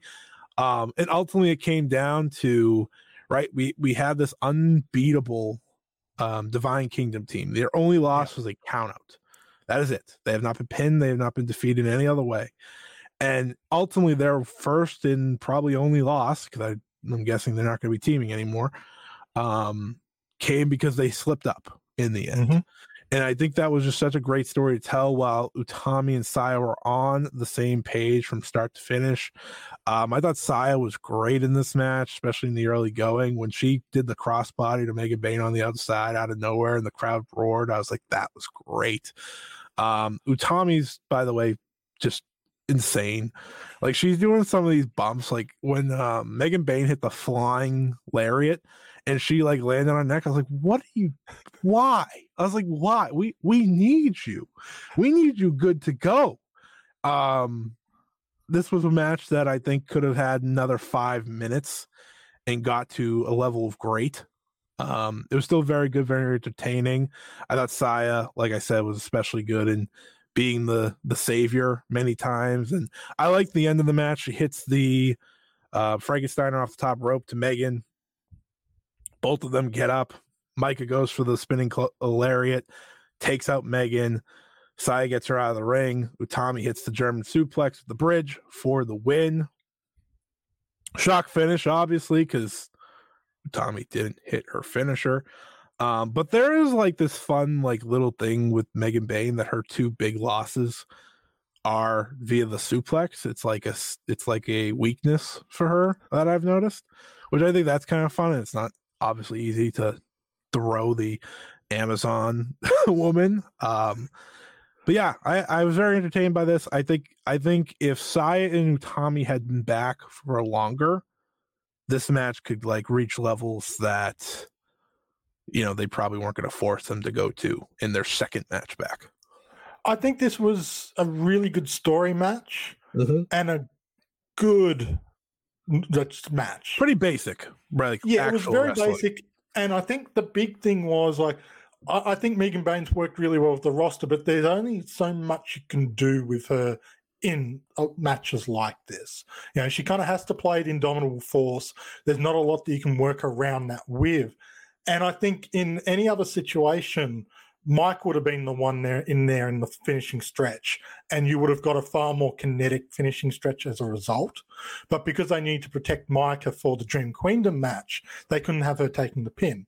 And mm-hmm. because Stardom is Stardom with their tag team matches, they basically settle on who's going to be the final two halfway through the match. So the end result was you had Megan Bane in there for the vast majority of the match, and I feel like you lost some of the real excitement. Even even if it had to finish at the same amount of time, I think a Maika Utami finish would have maybe built up into that final gear that this match ultimately lacked. Because yeah, mm-hmm. it kind of went for the I don't want to say surprise finish because when when you saw the miscommunication leading into the German which Utami's won matches with, you kind of go, okay, yeah, this is a this is a finish for them. Uh, but you didn't get quite the same build up as you often might expect from yeah, because there's been some phenomenal tag matches for the belt this year. Uh, and this match felt like there was just yeah, you're waiting for that next gear and for a couple of reasons, like you yeah. said, with Utami side just being back, Megan being the one in the finish, and you can't beat just, Maika. That doesn't help either. Exactly, Maika couldn't. she needs to be the ones looking strong. Yeah, so they, they were hampered and hindered by what they had to work with. Yeah but I do agree that the story told in this match, mm. especially when you look long term and you look at what Utami and Sai were doing in the middle of the year, where they could not get on the same page. Yeah. It's a nice little full story, full circle for them to win because the other team couldn't get on the same page while they were f- firing like a house on fire. Uh, Saya, Saya Kamitani uh, did a interview this week with Tokyo Sports saying that her goal is to surpass Io Shirai. And part of that goal is to beat the long reigning Thunder Rock title defense record that has been in place for I think seven and a half years at this point. Um, if there's any team that's going to do it, Aphrodite sure seems like the team to do so. And I hope I hope we get a long reign no matter what. This yep. these titles could use that. Um, there's been a lot of great tag team wrestling over the past couple of years with these belts. Mm-hmm. Um, I think Aphrodite kind of in God mode now, where they are in their careers. I think that's kind of very reminiscent of Thunder Rock, and yeah, it's perfect. Um, after the match, I was very excited. Uh, it was Natsuko Tora and Momo Watanabe laying down the challenge, and I was like, "Oh baby, we're we're we're completed this year, right? We are running we are running these two teams back. Natsuko Tora's best opponent, mm-hmm. Utami, Momo against Queen's Quest. Like it's just it's perfect. Mm-hmm. I was like th- because I was thinking of all the teams and like if with with you know Sayori Poi obviously not happening, Meltear not happening the big teams are out of the question, right? Crazy Star can't do it. Crazy Star can't do it. So it's like the big teams of this year, or really the big, you know, sumo hall esque teams you'd think mm. can't do it. Who's the best option? It's Tora and Momo for the story alone. Because not yeah. only will this be a story match, it's going to kick ass. Like I have so much confidence in this match. There's a lot, like out of the three matches on that show right now. This is the one I'm probably most excited for just because it's not a complete rematch, but it's bringing back the story of the year and the best part of Stardom's year. Um, and I really am looking forward to it. I, I, I thought the, you know, I obviously don't know what they're saying in the promos, but they just felt personal. Like Utami and Natsuko just were like, they they just work so well off of each other. And you know, Momo's just a shit stir in the back, just doing like evil grin, and side side side playing the uh sidekick again, which is always weird to me because like everything she's been doing otherwise has been as the main character essentially. So I think that's inter- interesting. Um, hopefully this does not end like the Thunder Rock tag team. Someone said that to me when I uh, tweeted out like that's what she wanted to do, and I was like, please don't. it's not like one of them's going to betray him and go to Queen's Quest. So that's true.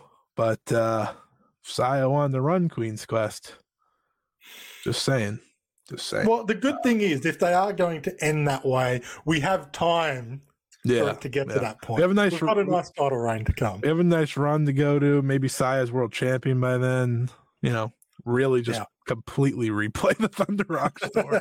um, in many ways, which would be weird seeing Utami be the underdog. But since Utami's dropped the belt, she's been number two in the faction in many ways, besides being the leader. But she's been Yeah. number two in terms of Yeah. the role. So I think that'd be an intriguing story to follow. Um, but I'm I'm very happy these two are now champions. And let's get to the main event. It was Suzu Suzuki versus Suzuki. I, I, I just need to stress this. Um, there's not enough Hazuki main events in in for my liking on a per year basis. I I plan to rewatch the Saya and Hazuki match Hmm. um sometime before the end of the year because I do think when I do rewatch it, it'll probably make my top ten.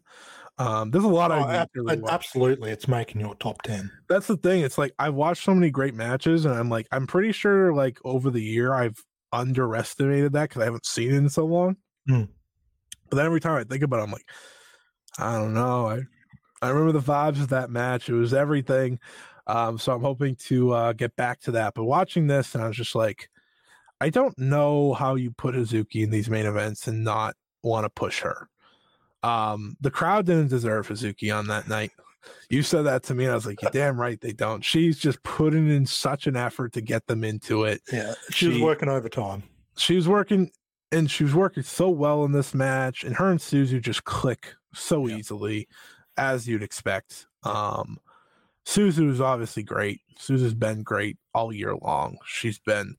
It's hard. It's like right now, it's between her and like Sari for my women's wrestler of the year, comfortably. I just think like th- between the triangle derby stuff that Suzu did and the you know tag stuff with crazy star and the five star like she's just been incredible start to finish. And uh, it was just another feather in the cap here. The only complaint is they could have kept going longer because they had they had another gear maybe another two gears that could have made this like one of the better matches of the entire year in stardom and they took that away from us which is fine it's fine because it was still great but I know where they can go. Uh, when Hazuki kicked out of the locomotive suplex, I I got pumped because I thought we were going to keep going. And then Mhm. she just hit the deadlift to kill her. I was like, I mean, that works too. uh, but it was a great match. Hazuki deserves more main events. Su Suzuki, Is getting she's- more events. she's unde- she's undeniable, folks. Like I, I know, I know the topic, I know the conversation. We'll get to it in a second, but like whether she's winning the world title now, she's supposed to be world champion right now. Just want to say that. Can't can't stress that enough. She's supposed to be world champion right now. Um, but no matter when she becomes champion, no matter when she holds that title, she's going to be in the right role because she is someone that exudes the confidence of a world champion and delivers each and every time in that ring, which is very important for a world champion. Yeah, even even with like not going full gear in this match, it was match of the night. Um, it would have been nice to have seen this at its full sort of breadth, but even maybe more importantly, I wish we could have just taken this match and pl- uh, just popped it in Korakuen Hall. Yeah, Mm. we saw it with the TJPW show. We saw it with the Stardom show the week prior.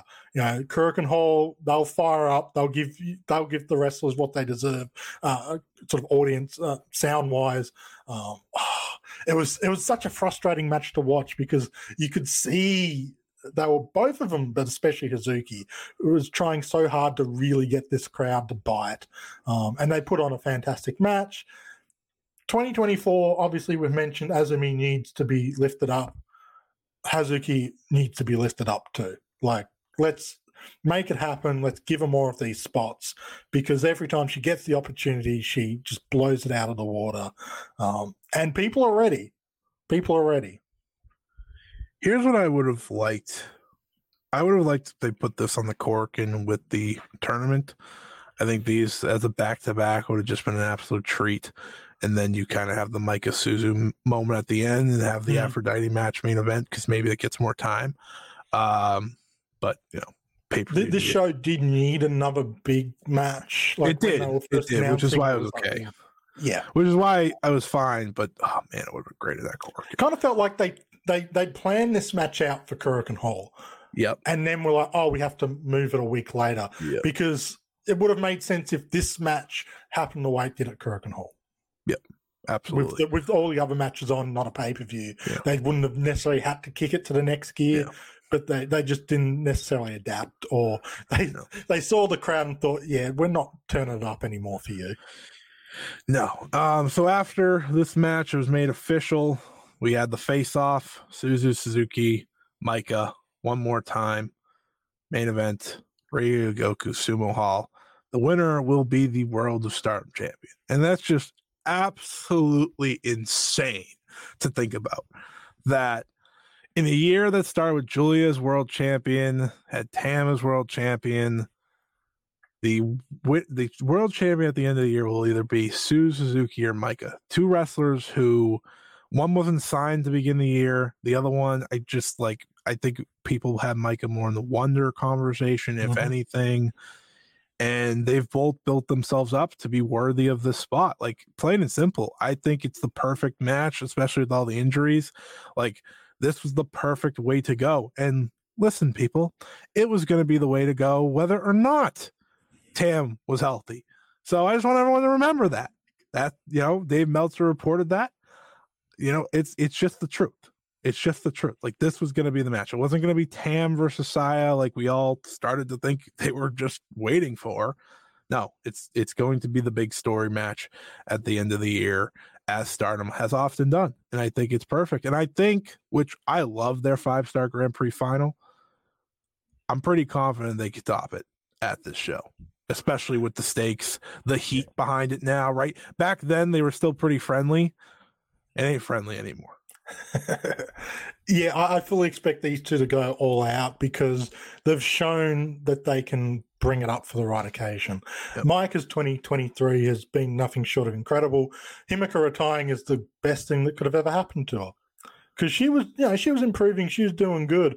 Felt like the moment Himika said, I'm gone, and the the 17 months that followed that, uh, Maika just kind of found that extra gear to to take herself from a mid upper mid carder to a bona fide main eventer. And if you told me a year ago that Maika could be, you know, winning the red belt at Dream Queendom, I probably would have gone, eh, no, I don't see it. Mhm. I, I, I absolutely see it now. I can I could see them pulling the trigger on her and doing great things with her. I, I think Suzu wins, and the bias in me wants Suzu to win. But if Maika closed out, that'd be amazing, and she'd do a great job in that position. Uh, Stardom are kind of blessed that no matter what direction they go with after December 29, uh, we're in for some amazing uh, main event matches. it's going to be incredible. I just think like the way they're building it up now, they're building it on the house shows. Like there was this great promo by Julian My Sakura. They're like, we have no idea where Mike is. Her and Suzu are beating the hell out of each other somewhere. and it's like, this is the build I want on the house shows. Hmm. That's exactly what I want. Like this is a heated rivalry. You know, they they went from being friends. Suzu was the one challenging Maika, like, you need to get better, you need to win. Mhm. And and Maika, you know, lost her biggest match of her career to Suzu, and now we're running it all back. I think there is a great conversation to be had one way or the other of who should win. And truthfully, I don't think there's a wrong answer. I think Suzu's locked in to be world champion one way or another. Maybe this is Maika's only chance. You know, like sometimes it's a flash in the pan scenario, and she is the most over wrestler in the company right now. Uh, you, you watch the Korakuen. It's not a question. Um, and I think that's the exciting part of this match. And yeah, Dream Queendom's got three matches. We'll be uh, loading up very soon. I think they're going to probably have six big matches of some sort, whether that be title matches, singles, you know, special singles. I think Syuri probably gets some special match. Uh, maybe she's the one facing Mayu, so they could do a prelim tag perhaps as well. It- It's tough because yeah, they kind of have to balance these matches between December 29, the Yokohama Budokan on the third. I don't think they even care about the Budokan. I'm not gonna lie to you. Like, I don't think that's even in their brains right now. Like, I think they'll probably just got booked before they realized what they were doing on the fourth and was like, Yeah, Okay. yeah I think go. they'll just run um maybe the world title match instantly, which Yeah. don't necessarily love because no story, but whatever. Something has to be on d- that show. don't waste a big challenger then in that case like if it's Maika or suzu there's stories to just kind of push instantly into that but we'll have to wait and see um, there's right now eight sections already sold out for the Ryogoku Sumo Hall show, so that's very encouraging. Obviously, um, you know a lot of ta- a lot of fans coming in from around the world for the Wrestle Kingdom stuff. Uh, start, you know, New Japan worked to allow fans internationally to buy tickets for this show. So it's going to be a packed house. It's going to, no matter what, it's going to be a packed house. Hopefully, they just keep loading it up. Um, hopefully, more wrestlers come back healthy. I think that could be kind of a surprise, maybe part of the um, press conference. Maybe another wrestler or two can come back. Natsupoi did a uh, she did an interview recently with Tokyo Sports. So you know when they start doing those, you know they're they're they're sneaking back. I don't think I don't know if she'll be ready for that, but I'm obviously not. Natsupoi is someone that's been desperately missed. So I'd love to see her on that show. Even if they do like a high speed tag instead of a high speed match, you just toss Kid, Poi, Seira, and Azumi in a match, kind of like they did at um, Grand Queendom. Yeah. I think that'd be really cool. I think no one would complain about that. Um, there's a lot of different directions to go though. So um, and the other match that they announced, the final news bit here. Um, so we will get a prelim tag at year end climax, an elimination tag between Queen's Quest and Oedo Tai. It will be every member once again, like we saw inside the cage, um, which should be a lot of fun. That should be great for the year end climax show. Obviously, the year end climax is taking a different uh, road since back in the day because they have Dream Queendom now. Um, but that's a great, that's a good first match to look forward to just because of what they've done earlier this year. I just want to remind everyone listening uh, last year for the year end climax, they basically had everyone dressed up as reindeer and Santa and elves Yeah. in their main event. Um, don't know if they're going to go that direction this time. No, I don't I, think so. kind of would love for this blood feud that's been going on for years to culminate in, you know, Utami dressed as a reindeer beating up Natsuko Tora in a Santa's costume. It would Uh, almost be fitting, but It would be a choice, that's for sure. Uh, but I'm looking forward to what they decide um, for the rest of those cards. Of course, Mm. Well, I'll have that covered here on this show. But I as hope we wrap, everyone's there at the show. Sorry to interrupt. I hope everyone's there at the show because they like to do the the photo with everyone at the end. Hmm, And yeah. it would be a shame with like Tam and Poi, maybe Mayu, a couple others might not be back in time. It'd be a shame to have that that photo just missing so many key members. Yeah, it'd be a real shame. Um, anyways, five star awards. I am bringing them back this year.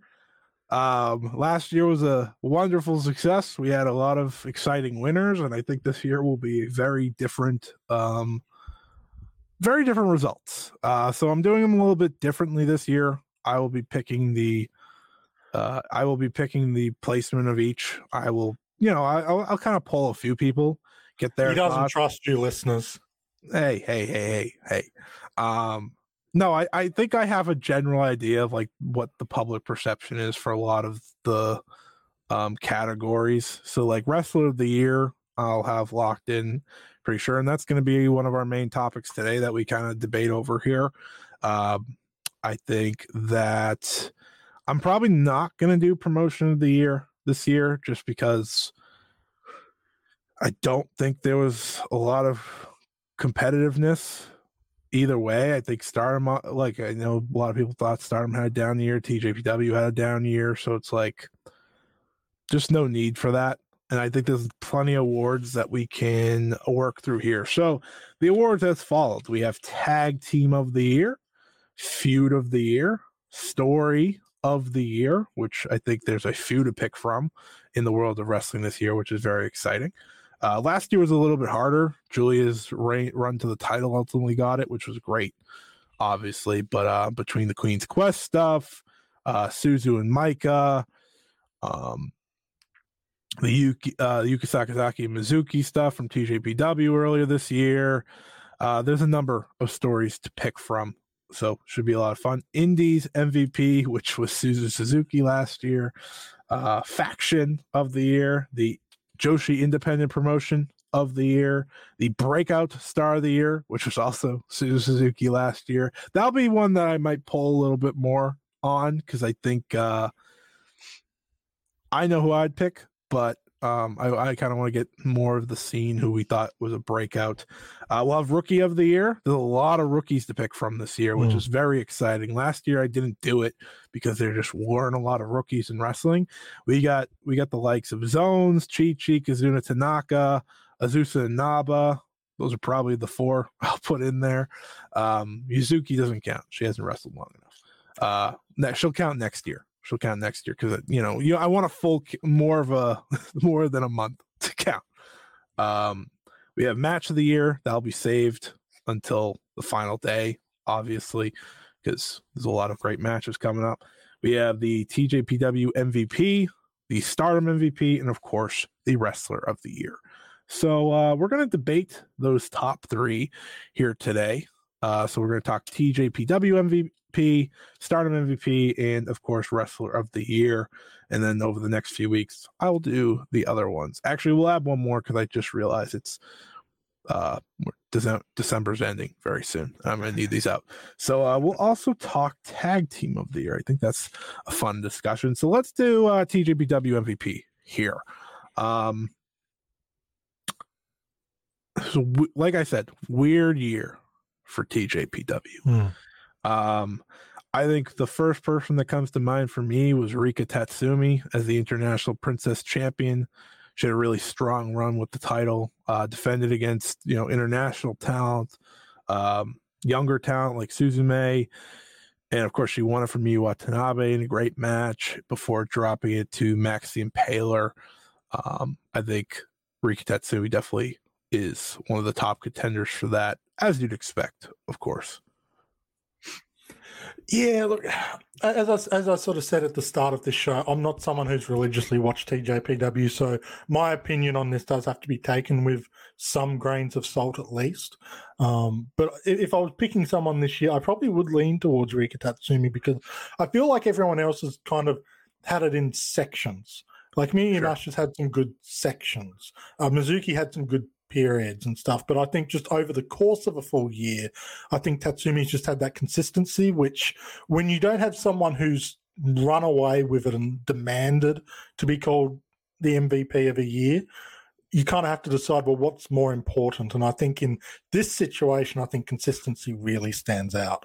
And I mean, that's something that Sumi has always brought to the table is consistency.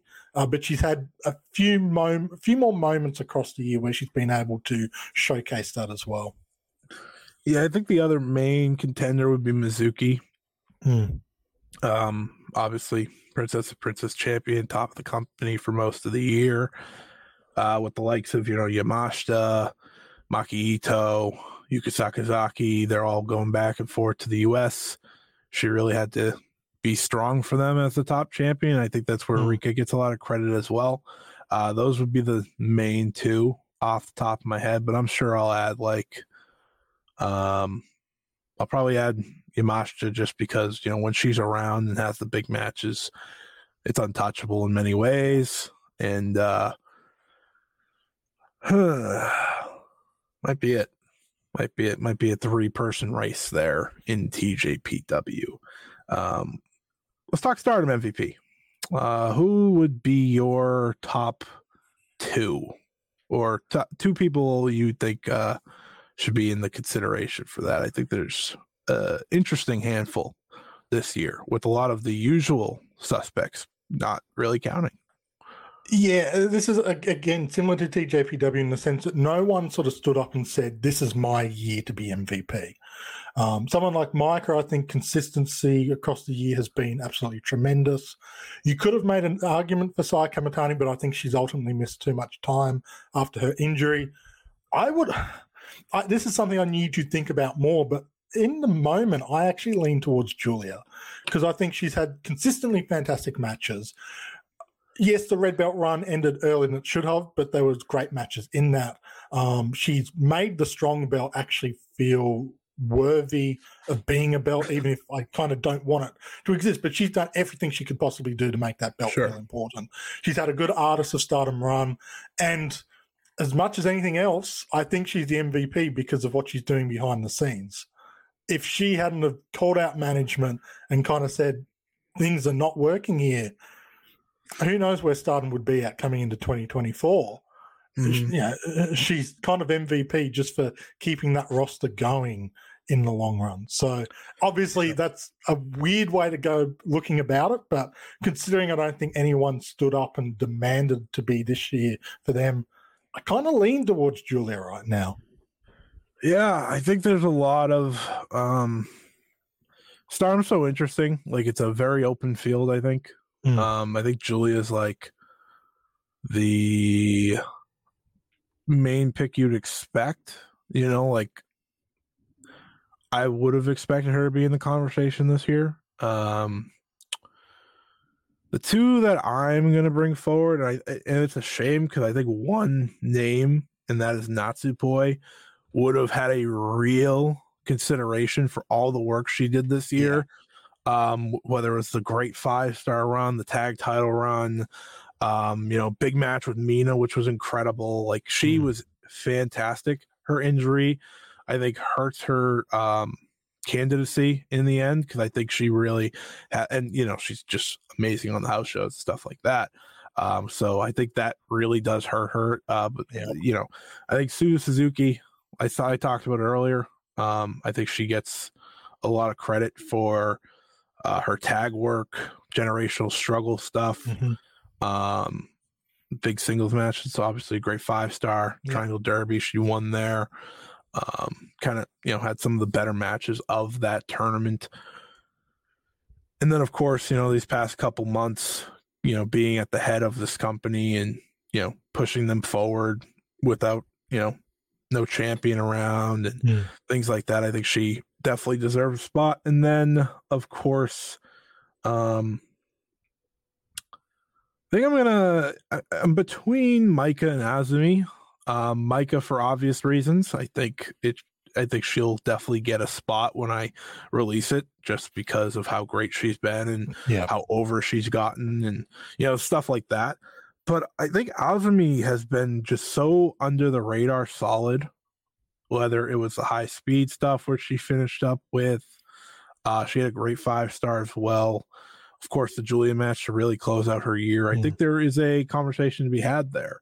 Um, Sakura I think Genesis. Sakura Genesis, yeah, that was great, great, great match for her. Um, yeah, a lot of people, some people fell off. Like, if you asked me at the halfway point, it would have been like Saya Kamitani, Mm. Natsupoi, Hazuki. I think those probably would have been like some of the top ones.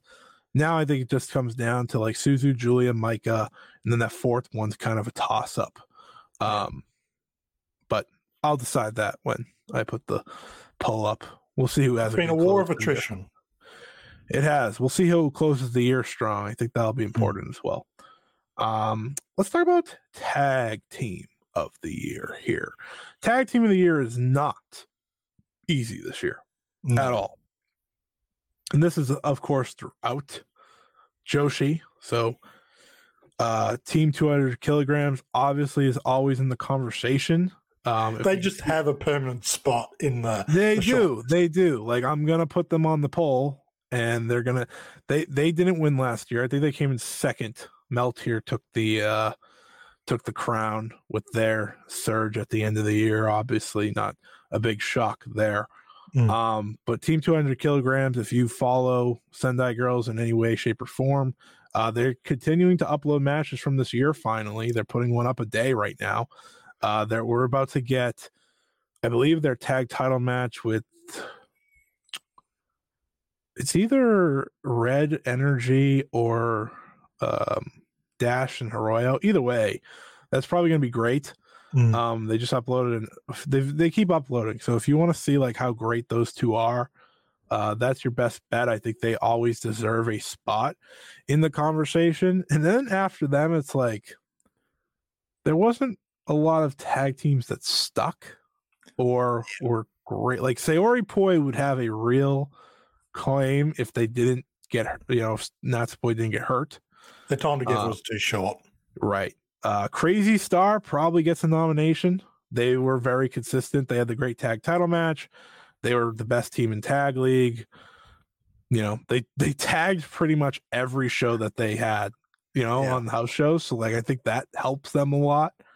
Um I'll give one more team here before I toss it over to you. Um I think the like I can't even put the magical sugar rabbits either because Yuka got hurt. Like their tag No. title reign Yeah. ended prematurely, which obviously stinks. You know, because you, you want to see obviously you want to see them, you know, f- that was their final tag title reign and they didn't get to complete it right or put over a tag team or just do anything you're looking for. Uh, but I'm going to throw forward Magenta actually of Marvelous. Uh, Mhm, They've had mhm. they've had some really good showings just kind of everywhere, whether it's Marvelous, Kitsune here in the states, um, other indie shows like those two are just solid and they could end the year as the tag champs of the AAAW champs. They have that match at the Corkins, so fingers crossed, like they get the big opportunity. Um, I think they really came in together as a duo here. I, I don't see them. I don't see them winning, but I think putting them on the ballot just for their, you know, consistency of being a team throughout the year and a year of very limited uh, tag teaming. Um, it would be either them or the seedling duo of Riko Kaiju and Ayame Sasamura, who are currently the tag champs. Those would be the two considerations that I'll probably debate in my head. I'd probably lean towards the marvelous pairing of those two personally. Um, Yeah. I think you could make a case. Seedling doesn't the- run enough. Yeah, that's always a killer. Although for tag team of the year, it's not necessarily as big a killer as it could be for other areas.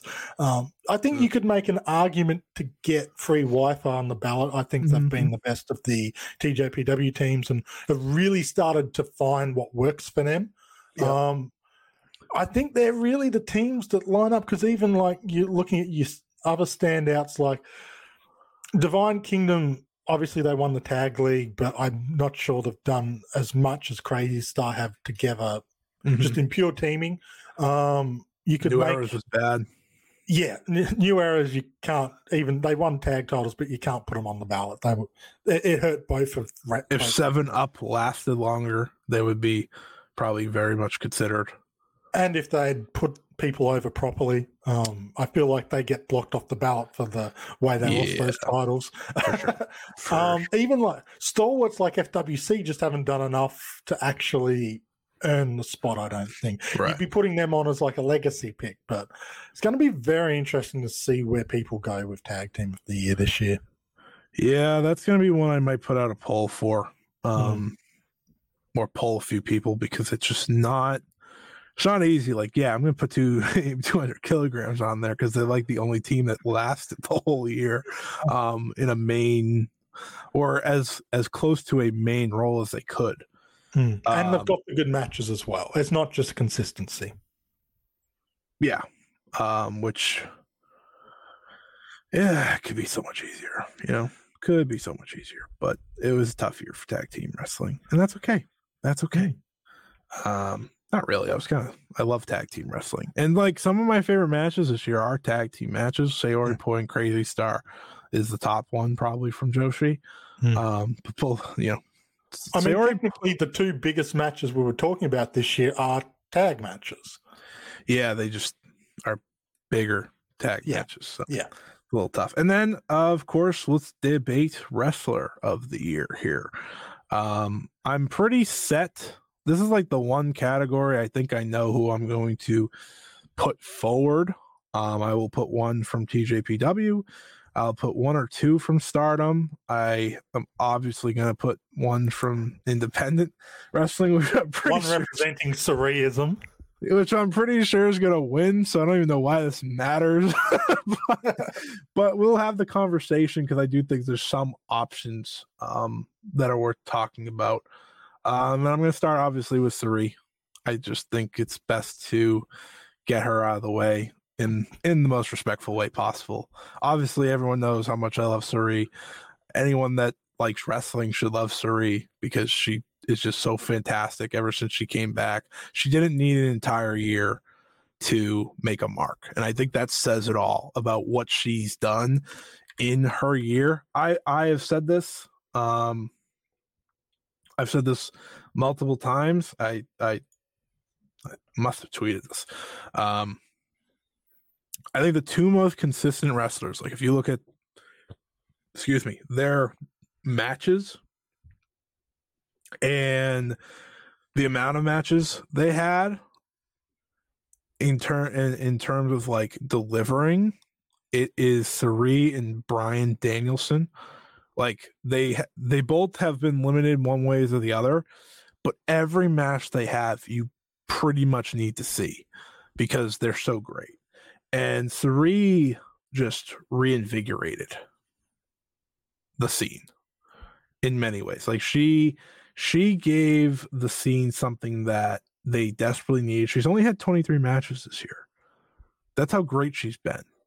Right? We're, we're talking she she didn't return to wrestling, right? She was out of WWE and she wrestled her last WWE match in August 2022. She didn't wrestle again until May 2023 and we are sitting here in serious consideration of her as Wrestler of the Year. She has the tag match teaming with Kairi against Arisa Nakajima and Takumi Iroha. She has the tag match teaming with Unagi Sayaka uh, against Saori Anou and was it Kairi? She team with who did she team with on that show? I just know those were the four. It was Kairi Sayori versus Saori and Unagi Sayaka. That match was great from All Japan. Uh, she has the Sendai Girls match against Mika Wada. She has the Sarieism main of the initial main event against Chihiro Ashimo, which was her return match. Just remember it was her return match. Uh, the Red Energy versus her and Saori Anou from Sendai Girls as well. Um, Arisa Nakajima one on one.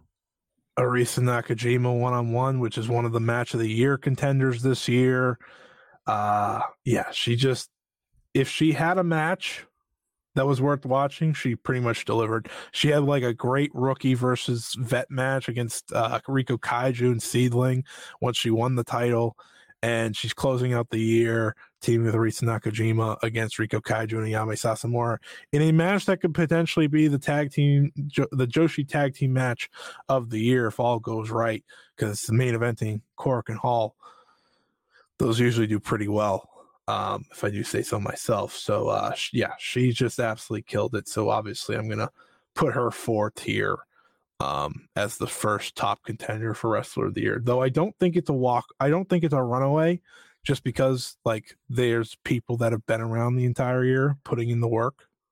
It, it is hard to give the award to someone who's had 23 matches in a yeah. year, uh, even if the hit rate is like 100 it's one of those things where it's like, okay, you've you've wrestled twenty three times. It makes it easier to have banger after banger when you have the time to rest and recover and yeah. Eh, but it's again, this year doesn't have the standout wrestler who's been going exactly. the full year. And like same issue we were talking about TJPW, same issue we are talking about Stardom. The time that Sareee missed at the start of the year isn't really a big knock on her because almost every other sort of person putting their name forward yeah. either has had a solid year for a full year or had a banger of a year and missed several months. And you could argue Sareee missing the first few months is actually less problematic than missing the last few months because we are simple minded people and we remember the immediacy. And while Yasai Kamitani's been out for months and uh, other wrestlers are missing. Natsupoi is missing out for the end of the year. We're looking at these Sareee matches coming up and going, ooh, that's exciting. I yeah, I don't know which direction I'm going to go because I would normally reward consistency and being there day in day out. But it is hard to look past Sareee's year. it's really hard to look past year. It is. Um, another wrestler I'll put fourth, which I think is a underestimated one. But if you follow everything she's done, I don't think it's a crazy thought, and that is Saori Anou. Actually, Mm-hmm. I think her work in Stardom obviously has mostly spoke for itself. A great five star run, um, including that match with Julia that opened it up. Uh, the mini run with Restart, which was really good for what it was. The Sayori Poi tag team, which you know in the few matches we got were great. They were great. Uh, she's done some great work. Like I said, she was in that match with um, Suri in All Japan. She did some great work in Sendai Girls. Um, if Oz Academy's your music, maybe she did something great there. Um, but no, she's really been consistent all year, um, whether it be in stardom or not. And she really brought life to the Cosmic Angels when they desperately needed it as Mhm. well. Um, I think she's been, you know, kind of this like universal plug and play type star. Um, I don't know if she'd win, but I just think she gets consideration at the very least. I think that's very fair. Like the the biggest knock would be some of her singles matches in Stardom when the the Yeah. lights were shining brightest. But that could change by the end of the year. If she puts out a banger with Mariah, I think you kind of not forgive those situations, but like the bull rope match was an awkward stipulation from the beginning. Sorry, Indian strap strap match was an awkward stipulation from the beginning to work with. Um, but outside of a couple of those little missteps, it has been a really solid year. Know, maybe wouldn't win Wrestler of the Year uh, in 2022 or 2021, but sometimes you get those years where you know the, the door is a bit more open for someone like Sayori Nu to uh, put her name in the hat. One hundred percent. Um, who would be someone you want to put forth? Well, I think you'd probably be drawing from whoever you end up picking from Stardom exclusively. Yep. Yep. Probably would get their name thrown in the hat. It's tough because I, I think it's one of those sort of two, and then it's really you, you fill in the gaps because the people who have maybe stood out in ring haven't stood out consistently enough, and the people who have been putting in the work, like Unagi's been everywhere, but I don't think she, uh, ca- consistent caliber of matches as uh, wrestler of the year level. So, yeah, Yeah, I think. I think obviously the stardom people we talked about, you know, they'll be in consideration. The TJPW people, um, I think Rika Tatsumi will probably get some love. I'll probably get her in here. If I had to guess, um, I'd probably slot Suzu and Maika in, or Suzu, Maika, Julia, one of those, two of those three. Uh, this Yeah. will be the more broader category. I plan to probably put six or so. Um, I think Chihiro Hashimoto even uh, with her Stardom stuff and her Sendai Girls stuff. You know, Hmm. the Sendai Girls match with uh, Natsupoi, obviously, tag title matches for Send uh, the Sendai Girls tag team titles. Kind of anything you find of her from Sendai Girls, she was great. Um, the Syuri match, the Mirai match, which I remember being excellent. Like that's Yep. so that's like so far away. Um, but I'm just thinking of like other indie stars here that definitely have a claim. But yeah, that'd be overall it for the Wrestler of the Year conversation. We'll see as we close out the year who closes out the strongest. Um, if Risa Nakajima had more matches, I think she would easily be in the conversation. She just doesn't wrestle a ton um, with SEAdLINNNG's limited dates. So, uh, yeah, that is it here. Uh, Trent, where can the people find you? Uh, they find my address and they can creep through the windows. Uh, you can find me on Twitter slash X at One Up Culture. Um, I have podcasts with Scott. I have podcasts with Scott, um, and also have a couple other podcasts here and there. But you can find out what they are and work out what they are through my social media. And occasionally I write, so you might see me writing stuff as well. Way to pitch it. Yeah, you could figure out my podcast on your own. Uh, who do you think you are? Me. Uh, you follow me at Scotty Wrestling over on Twitter slash X. You can also um, check out my other podcast, Ring Post Radio, over on Count Podcast Network. Uh, Stardom Road with Trent, Ocean Cyclone Show with Trent and Ryan Dilbert. Um, I, th- I think that's finally it. I don't think I have more podcasts. Uh, if you want to see my full Nagoya um, Big Winter 2023 review, it's over on WrestlePurist.com. I have interviews out with Sareee and Arisa Nakajima over the past couple days. I recommend you read those. Sareee pretty much challenged the entire scene and Mandy Rose. Uh, she's like, I want to fight. I awesome murder and jaywalking, right? It there. was great. Like you, you, you read it. She's like, yeah, I would love a singles match with Takumi. I was like, that's the one, you know, first person she named. She'd love to face Tomoka Inaba again. I was like, okay, please, because I need. I don't get enough of Naba matches. Um, you know, she she wants to pretty much kill Chihiro Hashimoto. You know, normal stuff. Mm-hmm. Um, because Chihiro Hashimoto called her cute, and that was enough. Um, and then she's like, "Oh yeah, I like to face of Athena and Mandy Rose," and I was like, "All right." Can we at least get the Takumi match to happen? Because I, I feel mean, like she, she, she books her own stuff, so yeah, probably. well, Sareee, you, you say it out loud, make it happen because Takumi had a quiet year this year. Okay, well, can Chihiro, we change that for It's Chihiro Hashimoto's fault that we didn't get it yet. Chihiro Hashimoto had to piss her off, and she's like, "All right, that's enough." um, yeah, so uh, that's all my stuff. I'll have another interview with uh, Unagi Sayaka, head of the Sukeban show. Next week, I'll be back to probably talk a little bit about Sukeban show number two, what that looks like. Sareee's on it, so that's exciting. Um, and then, you know, Nakajima and Sayaka are facing off, so I was happy to interview both of them ahead of that. I'll also be talking about Yuka Sakazaki's exit from TJPW and something from the Stardom House shows. There's a lot of them, so uh, we'll see.